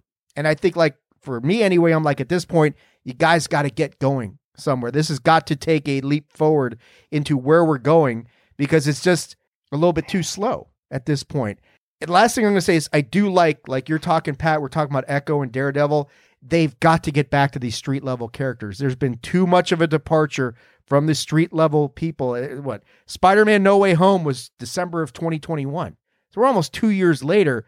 There hasn't been much on the street level that we've really seen getting, and they need to get back because in the early days of Marvel, we we talked about it in the early days of the show they would alternate. You'd have cosmic, you'd have street level. So you'd get this great yin and yang going on that created a much larger picture. Rey was talking about showrunners to handle each different distinctive section of what's going on. I definitely think they need to get back to these street level characters. They're the foundation of Marvel Spider Man, Daredevil, X Men to a certain extent. We haven't seen them yet. But I like the fact that they're going in a mature direction because that's what the street level stuff should be. I think that's smart and it'll get them back on track. But those are my thoughts. I mean, yeah, there there is superhero fatigue, like Tunney said, to a certain extent, but it's kind of being manipulated by this very vocal minority who's casting a pall over everything. That's my opinion. I, I'll shut up now. Go ahead, Rey. Go ahead. Well, if you want to respond to that, go ahead. Well, I do want to point out, not counting series from 21, 2021 to 2023, so this includes the pandemic when people were stuck at home. Black Widow, Shang-Chi, The Eternals, Spider-Man No, no Way Home. It's four flicks in, in one year. Doctor Strange, Thor Love and Thunder, Wakanda Forever. Three movies in 2022. Quantumania, Guardians of the Galaxy, The Marvels is coming out. That's three movies in 2023. And that's before we get into the series that have all been released in between. That I I do think the Disney Plus series have had something to do with this concept of fatigue. And it's not because they're bad it's just that there's so much. I think it was was it dj in the chat who who made the the old point of it like i can't miss you if you don't go away. Uh, i do think that there there is some of that missing. Like when i think about or like and, and you look at the earlier release schedules first it was you know we had two movies in 2008 only one movie in 2010 two in 2011 with those core five before the Avengers came out in 2012. You know, two movies in 2013, two movies in 2014, two movies in 2015. Like we doubled up, guys. Two in 2016, two in 27, three in 2017. That's when we add. That's when we started to boost. Mm-hmm. That's when Ragnarok hit, and then we started to ramp into 2018 had three, 2019 had three. So it's there. There is something to volume and that's you know and that's the thing that they talk about with uh, the problems with you know the a couple of the other things they talk about with uh, this current phase ant-man and the wasp quantumania and the marvels uh, they got flip-flopped because one felt more done than the other uh, and then you're hearing about all these rewrites and nia dacosta took a, a leave from the movie if i could remember like, pat they finished Quantumania like two years before the original release date, and we were wondering even back then, are they going to flip the release dates around? Right. Um, and then you look at, I mean, some of the, the VFX pressure that's being put on some of the, these folks. Like it's, I do think there's also they they they they made their schedule so aggressive that they definitely have sacrificed quality of overall look of a product versus quantity. And, and She-Hulk kind of was the the show that broke the dam on the working conditions and what was really happening. And so I I I and I do agree that review bombing was was, terrible. I also know that critically, like outside of review bombing, critically they weren't getting reviewed as well. They they just they weren't. Like you go like they and it wasn't that they were getting reviewed badly. Like we weren't getting rotten like nothing was de- declared rotten. But you know, it was getting you know if you use that Rotten Tomatoes aggregate, 60s and 70s with a, maybe a spike with a familiar character. Right, but and that's not a bad movie. That's not what Marvel had set out as the standard Right. that we've come to expect. But even amongst what we were getting towards the end. amongst us, there were some tepid reviews. Thor: Love and Thunder, we weren't thrilled about. Oh, I didn't like Love It. Quantumania, we I were lukewarm care for Love about. So even amongst nerds I like I liked Quantumania. I bet even amongst nerds like us, it wasn't glowing over the top like you know Phase Three. Anything from anything from Endgame, you know, leading into Endgame. So yeah, I mean the quality's dipped in some places. Some of it's been better than others for sure, but it's not just the critical stuff. It's it's amongst the core group that people like us who are like, hmm, this is good but not great. Some of it. We've said that a lot. Right, go ahead. So I I continue my stance that I don't think that there's superhero fatigue because the second there's a good Batman movie that comes out, it makes almost two billion dollars. The second that there's a good Marvel movie with people with people that we know it comes out, it makes 1.6 billion dollars. There's no superhero fatigue. I believe the issue. You roll your eyes all you want. I believe. Oh, uh, maybe that wasn't me. I'm sorry, Tunney. I believe the issue is that we reached the apex as much as we can get, and because we're not getting that anymore, people are upset. And Dave even spoke to some of it himself. Well, phase four has been moving kind of slow. We need to speed it up, and we need to go that. But then Pat just mentioned there's three movies a week, three movies a year. So what do we need to speed up? I think we got so Oh, we, they, we're up to four now, though. That's the thing. We're up to four movies. Right. So again, you're talking about speeding it up. Four movies, three shows a year. How much more? How much faster can Right. we go? I think that we got so to such a perfect medium of great movies, great stories, something we've never seen before in that a connective tissue between 22, 23 movies with the perfect ending to these movies. Things got so good with the top stars in all of Hollywood things got so good that when they had to start over to build to the big next big thing, people were like, "No, son, keep it there. I want that." So then, when you take time to go from Thanos and the Snap and all the Avengers, Avengers Assemble to Miss Marvel fighting in a high school gym, or She-Hulk leaving, you know, twerking with Megan Thee Stallion, people were like, "This don't work for me." And everybody keeps saying there's no there's no connective tissue. There's all yes, there everything matters. We are going all we are we it's we are we we collectively struggle so hard to see how the current space matches the past. There's a saying that your um history is bound to repeat itself, right? We forget how we felt when phase one was happening and when phase two was happening. Like the, everything wasn't just about Thanos. There was multiple things that they were fighting after and going after. They were going after Hydra. The whole Hydra took over uh Shield. That was just as big. But because we had time for it to be the first time we ever dealt with that, we we accepted it fine. But now there are multiple things that we're trying to structure, all leading to Kang, right? But then we got all these guys that we've been introduced to, and then we got the Celestials, which most of us in the know know leads to Galactus. There were multiple things at once, but we can't accept that because we got the best it could ever be. When you get the best you ever, Patrick, Dave, y'all are married. When you've got the best you ever you could ever get to, you don't want to go back. You don't want to go back. You've had the best steak you ever had in your life. You're not trying to eat a hot and spicy no more. So I just feel like we've gotten so we've gotten so spoiled as Marvel fans that now when it takes a little work for us to, for us to get to where we want to get to for the next time, we don't enjoy the work no more. You know, um, here's a perfect example, another perfect example, if I will, from, from in, in sports. Patrick is a Bears fan. Dave is a Washington fan. Tunney is a Green Bay fan. Tunney, more specifically than anybody, Tunney's had 35 years of fantastic quarterback play. Proud to be a Packer, even when the seasons were bad. Tunney hadn't said shit about the Packers all year. You know why? Because the quarterback ain't great. So like he doesn't care. He doesn't care, right? And that's how it, that's the same situation I feel like it is with Marvel.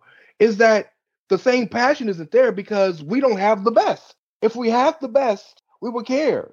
But we don't want to do the work to say, well, let's work and let's get it. Because right now there's a lot of potential in that Packers team. Three years from now, they could be a championship level again right now. But right now they're trash. So it's like we don't want to do that work because we got to the best. we won. Marvel uh, uh, did the did the equivalency of winning eight Super Bowls in a row. Bill Belichick, and now we're trying to find a new quarterback. Call me when we got a good one. Instead of I'm gonna be at every game supporting, giving when we garbage. That's what it feels like right now. And maybe that analogy didn't hit on all levels, but I hope you understand what I'm saying. Well, I understand what you're saying, and I also think there's two different roads here of, of quality problems that, that that Marvel is struggling with. Because I think there is the story, and for the record, then- I'm not saying there's no problems. That's not that, that Right, wasn't right, what right. that was about. No, no, Yeah. no, no, no. I get, I get what you're saying, but I, I think that there's the story they're trying to tell, and, and some of the roadblocks that are in the way with there, whether it's introducing new characters and getting audiences behind it, to mm-hmm. the the the elephant in the room that is the Jonathan Majors situation, to the working conditions piece too, and the aggressiveness with which you know, and this is what's talked about in the article is Sure. the aggressiveness with which MCU and Feige was pushed to produce content for Disney Plus that then led to just a visually poor product or a visually rushed product. Yeah. And so because I like I liked Shang-Chi. Like when I came on this show and gushed about how much I enjoyed Shang-Chi. And I remember um, I think it was Aesop, like he was right there with me with the exception of it's like why did they have to fight some giant like epic creature thing? Like seems like every Marvel uh, you know movie like and that's the other thing is you know, there was there was some folks who had a feeling of redundancy to to to There are tropes. kind of the big bads and the, tropes, you know sure. yeah and there's tropes Then there's But, the like- doppelganger thing, right? You fight the, your, your inverse. Yeah, of course. Right. Um, you know, I, I think on the whole, it's it has been much like the beginning of the Mar the MCU in terms of some of the stories that have been told. Because some of the stories in the early Marvel cinematic universe were uneven, maybe not necessarily bad, but uneven. Like I love the Hulk, but that story wasn't quite as strong as Iron Man was, and it showed. I love Thor as a character. That story wasn't quite as strong as Captain America: The First Avenger. Uh, they worked and they got us there, and they did well. Uh, but I, I do see some of that in this. The thing that I think that you've hit at, Rey, is the tentpole characters Robert Downey Jr. and Chris Evans and Scarlet. uh, Scarlett Johansson. Yeah, thank you. That's what I was trying to remember. Aren't necessarily walking through that door. Uh, and Marvel and the MCU hasn't necessarily taken the folks that were left that could really be the elevating characters and and use them, I think, as effectively as they could. I mean, we made the Scarlet so? Witch a villain. No, I think I think outside of Bruce, maybe Bruce Banner. I um, disagree. But Cumberbatch. who, who's the elevated though? That's my Well, point. Is honestly- I expect I expect Cumberbatch to be the elevated character, but what I'm saying is we introduce, and he's not new. Like he's he's probably the one, but like uh, and and uh, my hope for the Marvels is that the Marvels was going to be what really gets people to embrace Kamala Khan and um, I'm going to forget. Monica Monica Rambeau Rambeau, yeah. like like and that's on Brie Larson and her character to really um you know show them as equal. Um I think Benedict Cumberbatch like individually as a character has been shown to be very very important. You know who's actually been the best connective tissue um and kind of the elevating guy for Wong. Marvel in my opinion Benedict is Wong. Wong. Yeah, it's Benedict Wong and his character Wong. He's been Yeah. everywhere. And he's Yeah. he's the one he's the one who brings in Shang-Chi. He's the one who shows up in She-Hulk. And I loved that. Um America Chavez. so America Chavez, I just I do think that there is a little bit of um there's a little bit of people I do agree that there's a little bit of forgetting like it took a bit to get there when we started.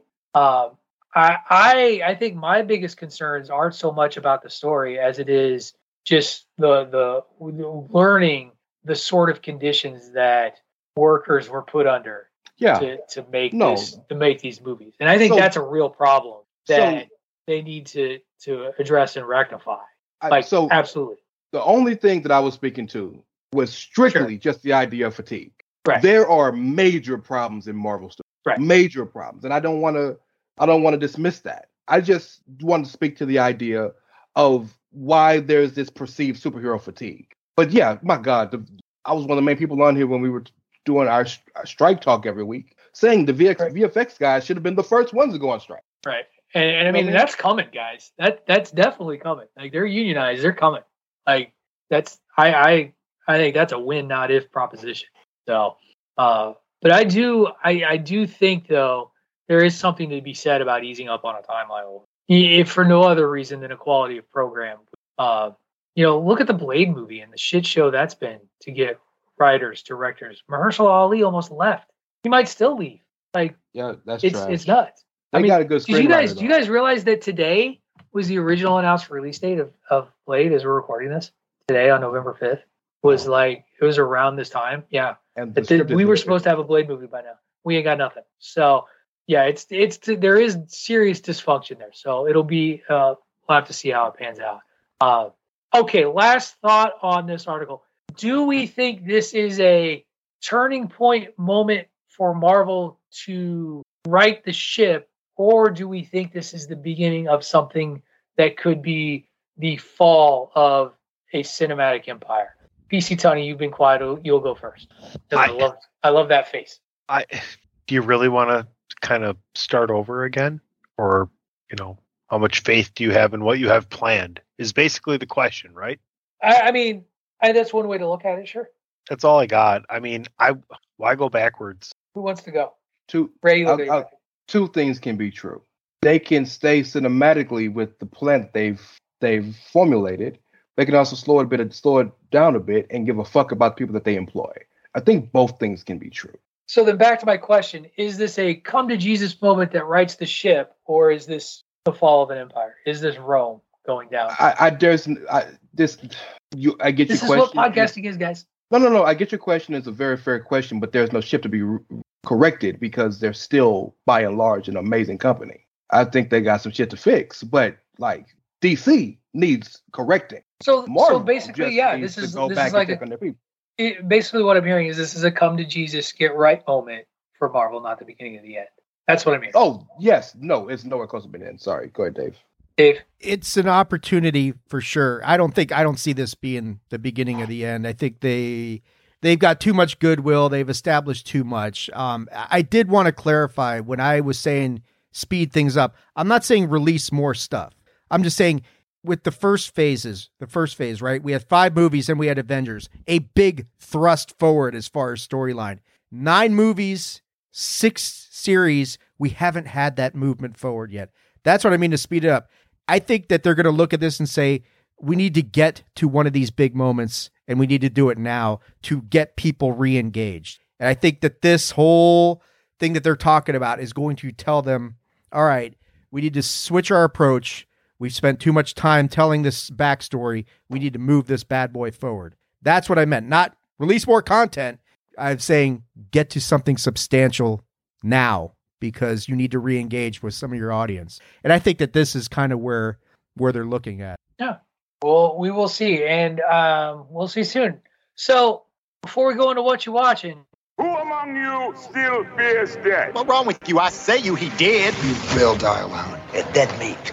And all that I am is dead already. She said that every living creature on Earth dies alone. I've been dead once already. Dying ain't much of a living, boy. Death is a natural part of life. Death comes for us all, Rokusaki. Death is but a door. Time is but a window. I'll be back. I don't understand why people have to die. Wee, wee, wee. That's right. With the impending return of a Marvel film to theaters, we got to bring back Tunney's favorite soundbite. He's not a sore loser about it at all. He literally dropped his glasses down over his nose a little bit and did a little head shake. It's cool. Um, it's that time. Uh, anybody dying in the Marvels? Tunney's like, I Um, don't know. In the the yeah, tell you who's The dying. film. The bad Who's guy. dying? Okay, other than the bad guy. Sorry, that wasn't you expected. How about No, Fury's a fair- wife? Is she in it? You know, I don't even know if she's. She got on. She is got out on there. the- She is on sword.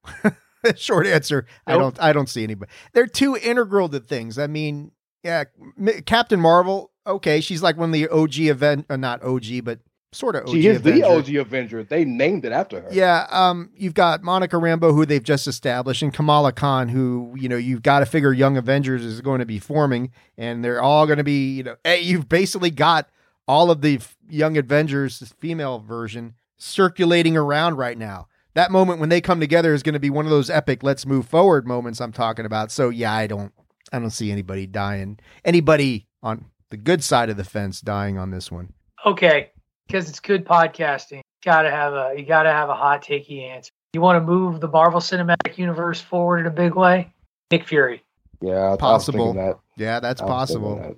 In December of 2022, Sam Jackson said he had two Marvel projects left. That was before Secret Invasion. Does that count as one would be the project or is each episode is separate? So You know, and- I would gonna put and- I'm gonna put the bold prediction and say Samuel L. Jackson's Nick Fury, DED dead. And we at his, wheel. at his age, and as long as he's been doing this, maybe he's tired of it. Maybe he's ready to do something different. He might be. Who knows? Like like not doing anything. No, still acting, but a lot of these guys get tired of doing the same role.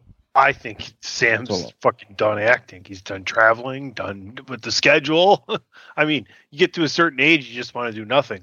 I've already hit that. He does. Uh, he'll, he'll keep doing those credit card commercials. What's in He's your just going to keep wandering the earth from place to place, getting in adventures. Oh, wrong movie. Or, or you could just he could just go and act for three weeks and get paid six million dollars. Or he could True. sign out with the Food Network and see how many countries he could order a royale with cheese.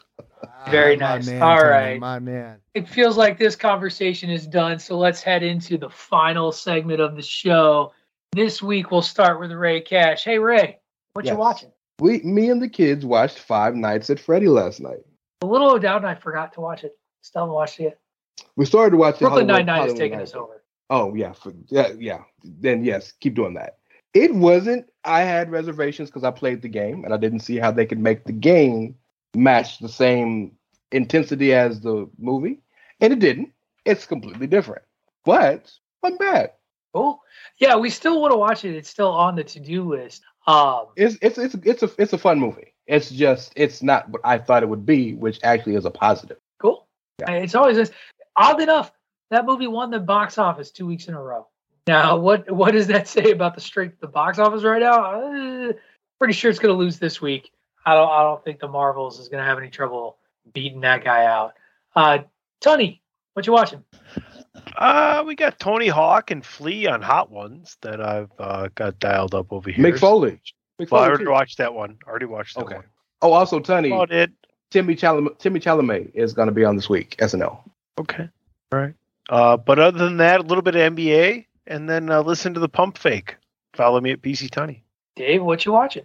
Oh, well, as we discussed in our recording a hockey talk earlier, uh, spent quite a bit of time with the Beatles this week. Watched the Now and Then documentary right before the song came out. Excellent. Tunney, you watched it. It's all of 12 minutes. Guys, get out there and watch this thing. Fascinating to figure out how this song came into being 30 years after they first approached it. I mean, it's really awesome. And, and Peter Jackson of Lord of the Rings fame and the Get Back series, um, he's instrumental in this whole thing. The song is tremendous. Uh, I urge anybody, anybody who's a Beatles fan, watch it, listen to now and then, buy the song is like fucking two dollars, and you get two songs for that. So that's pretty much what I was doing a lot this week. Speaking of documentaries, um, real fast, the Vladimir, the WWE fan documentary finally came out on Peacock. Check that out. I've heard good things about that. Yeah, it's being reviewed very, very well. Uh, the Brooklyn Nine Nine watching continues over here in the O'Dowd household. We have finished season two, ready to head into season three. Uh, the only thing that annoys me about Brooklyn Nine Nine is the most like I I get it, it's what you do in sitcoms and comedies and shows, but damn, I hate will they won't they relationship stuff. And at some point, just get together, goddamn. Hey, little O'Dowd, how you doing? You want to That's you a big wave at part of the show, but Andre Braugher is the best part of that show. Yeah. Damn. There's the man right there. There you go. The little O'Dowd here. He heard me talking about Brooklyn Nine Nine, and he took the elevator out of here. So, um, we are both eagerly anticipating Godzilla Zero One or minus one, uh, but that's not till late November. We're going to go see the Marvels. Obviously, that's on the upcoming docket. I am currently watching Quantum Leap season two, the remake of that. A solid, solid film or solid, solid series. I, you know, not a like, like I love this the show and the concept, so I enjoy it. Uh, I could see people being like, it's okay. Uh, like I could see, I could see folks being like, it's fine. Um, I just liked the first series so much, and this does the same thing, same same show, same concept. Um, much more attention uh, or at least equal attention to the people in the present, quote unquote present, as the following Ben Song, the Leaper in the past. So that's kind of a neat, unique take on it all. All right, folks, there you have it. That's going to do it for this week's edition of Bandwagon Nerds. We're going to get out of here a little bit longer than usual. This is a, kind of one of the old days, a two hour plus episode, fellas.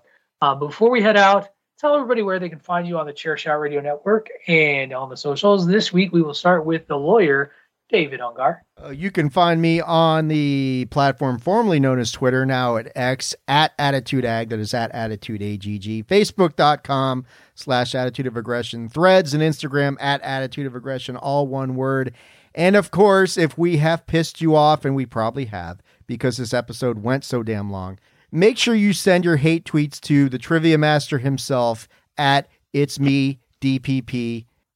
Why? No, what's up? A- AJ is the trivia master. Oh, that's true. But DP one, I think, or something like that. I don't yeah, remember. fuck, fuck them both. That's where you were going. yeah, Go ahead, Pat. Yeah, send your hate and Fuck double up, guys. double up, and send your hate tweets to at the phenom- Assholes. phenomenal AJB, right, Tony? Because fuck him too. Sure. Yeah. Yeah. yeah. And if you like, and if you like that this show went over two hours and you want to support that, then make sure you send your tweets to at Greg DeMarco lives on the X Twitter and talk about how great these two hour episodes are. Uh, PC Tunney, As long as the file fits on Red Circle, it's all good. Follow me at PC Tunney, Chairshot Radio Network. You know we got we, we got you covered. and the Reverend Raymond S. Cashington Esquire, the nine thousand seven hundred twenty second. Golly, there's a bunch of them. It's a lot of us out here, bro. You can follow A lot of Rey follow- variants, that's for sure. Oh yeah. if if you've seen Invincible season one. I'm I'm basically Are you- I'm uh are starting you- Tate Brown's character. Are you clogging up the timeline? Is that the problem? Rays of Viltrumite. Um, you can find me at it's Rey Cash dot geocities.com. And you can find me on the X Twitter at Wrestling Realist. That is at W R E S T L N G R E A L I S T. You can follow that same handle on Instagram and threads. Catch me every Monday, Tuesday, and Wednesday on the Chairshot Radio Network. Monday talking nerdy stuff with these guys. Tuesday talking hockey and music, which we both we do both tomorrow. We talk a little music and hockey Who's on the the pick? hockey talk. What's that? You did musical chairs? we did a little we we did a little flavor of musical chairs. We talked a little music. Talked Who- who now and did- then. Hot and Can you tell us spicy, who'd you like you pick? like you talked about earlier, Rey. Hot and spicy. We talked we talked about now and then a little bit. That's what we uh Oh, okay. listening to in our reaction Did, to that. did Uh, the Rock and Roll Hall of Fame just happen, right? Yeah, that was uh, yesterday. Streamed on Disney Plus, oddly enough. And um, Wednesdays, you can catch me talking wrestling with Greg DeMarco on the Greg DeMarco Show. Folks, that's going to do it for this week's edition of Bandwagon Nerds. Thank you, everyone, so much for uh, for listening. Now get yourself out of the basement. Get some sun, though. It is setting earlier now that daylight savings time is caught on. Catch the Marvels. Don't give up on the MCU. They'll right the ship. You've been listening to Bandwagon Nerds here on the Chairshot Radio Network, a part of the Chairshot.com.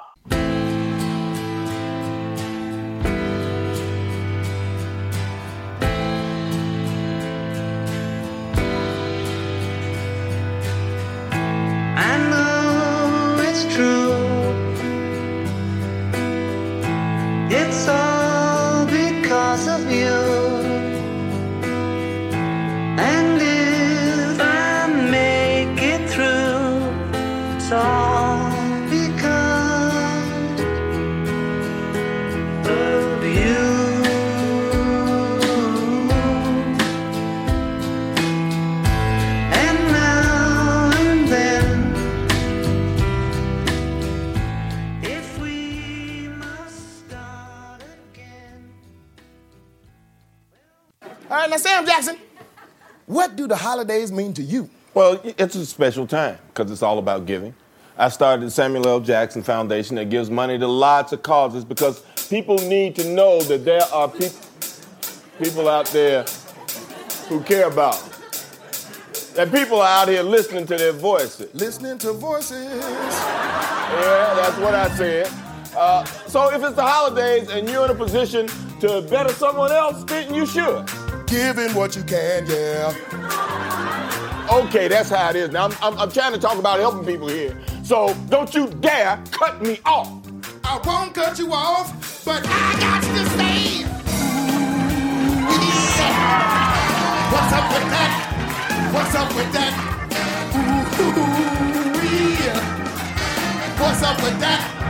What's up with that? Ooh-wee. Oh, what's up with that? What's up with that? Ooh-wee.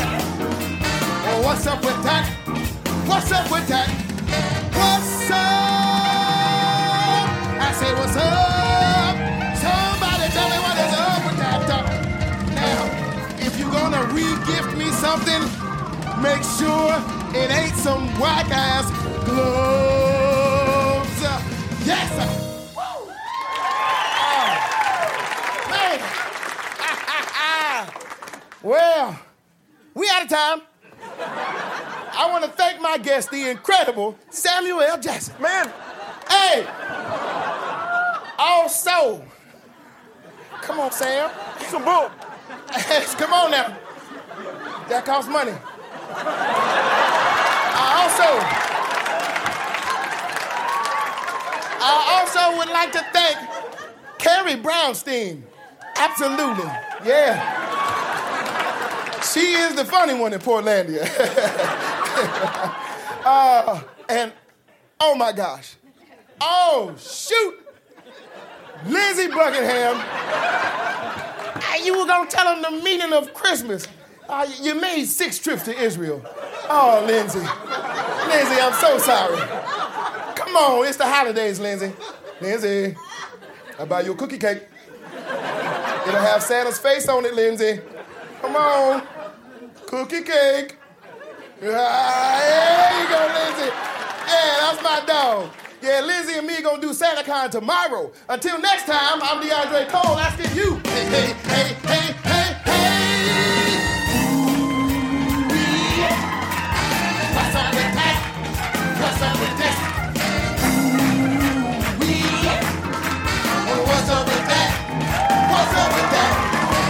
Say goodbye to your credit card rewards. Greedy corporate mega stores, led by Walmart and Target, are pushing for a law in Congress to take away your hard earned cash back and travel points to line their pockets. The Durbin Marshall credit card bill would enact harmful credit card routing mandates that would end credit card rewards as we know it. If you love your credit card rewards, tell your lawmakers hands off my rewards. Tell them to oppose the Durbin Marshall credit card bill.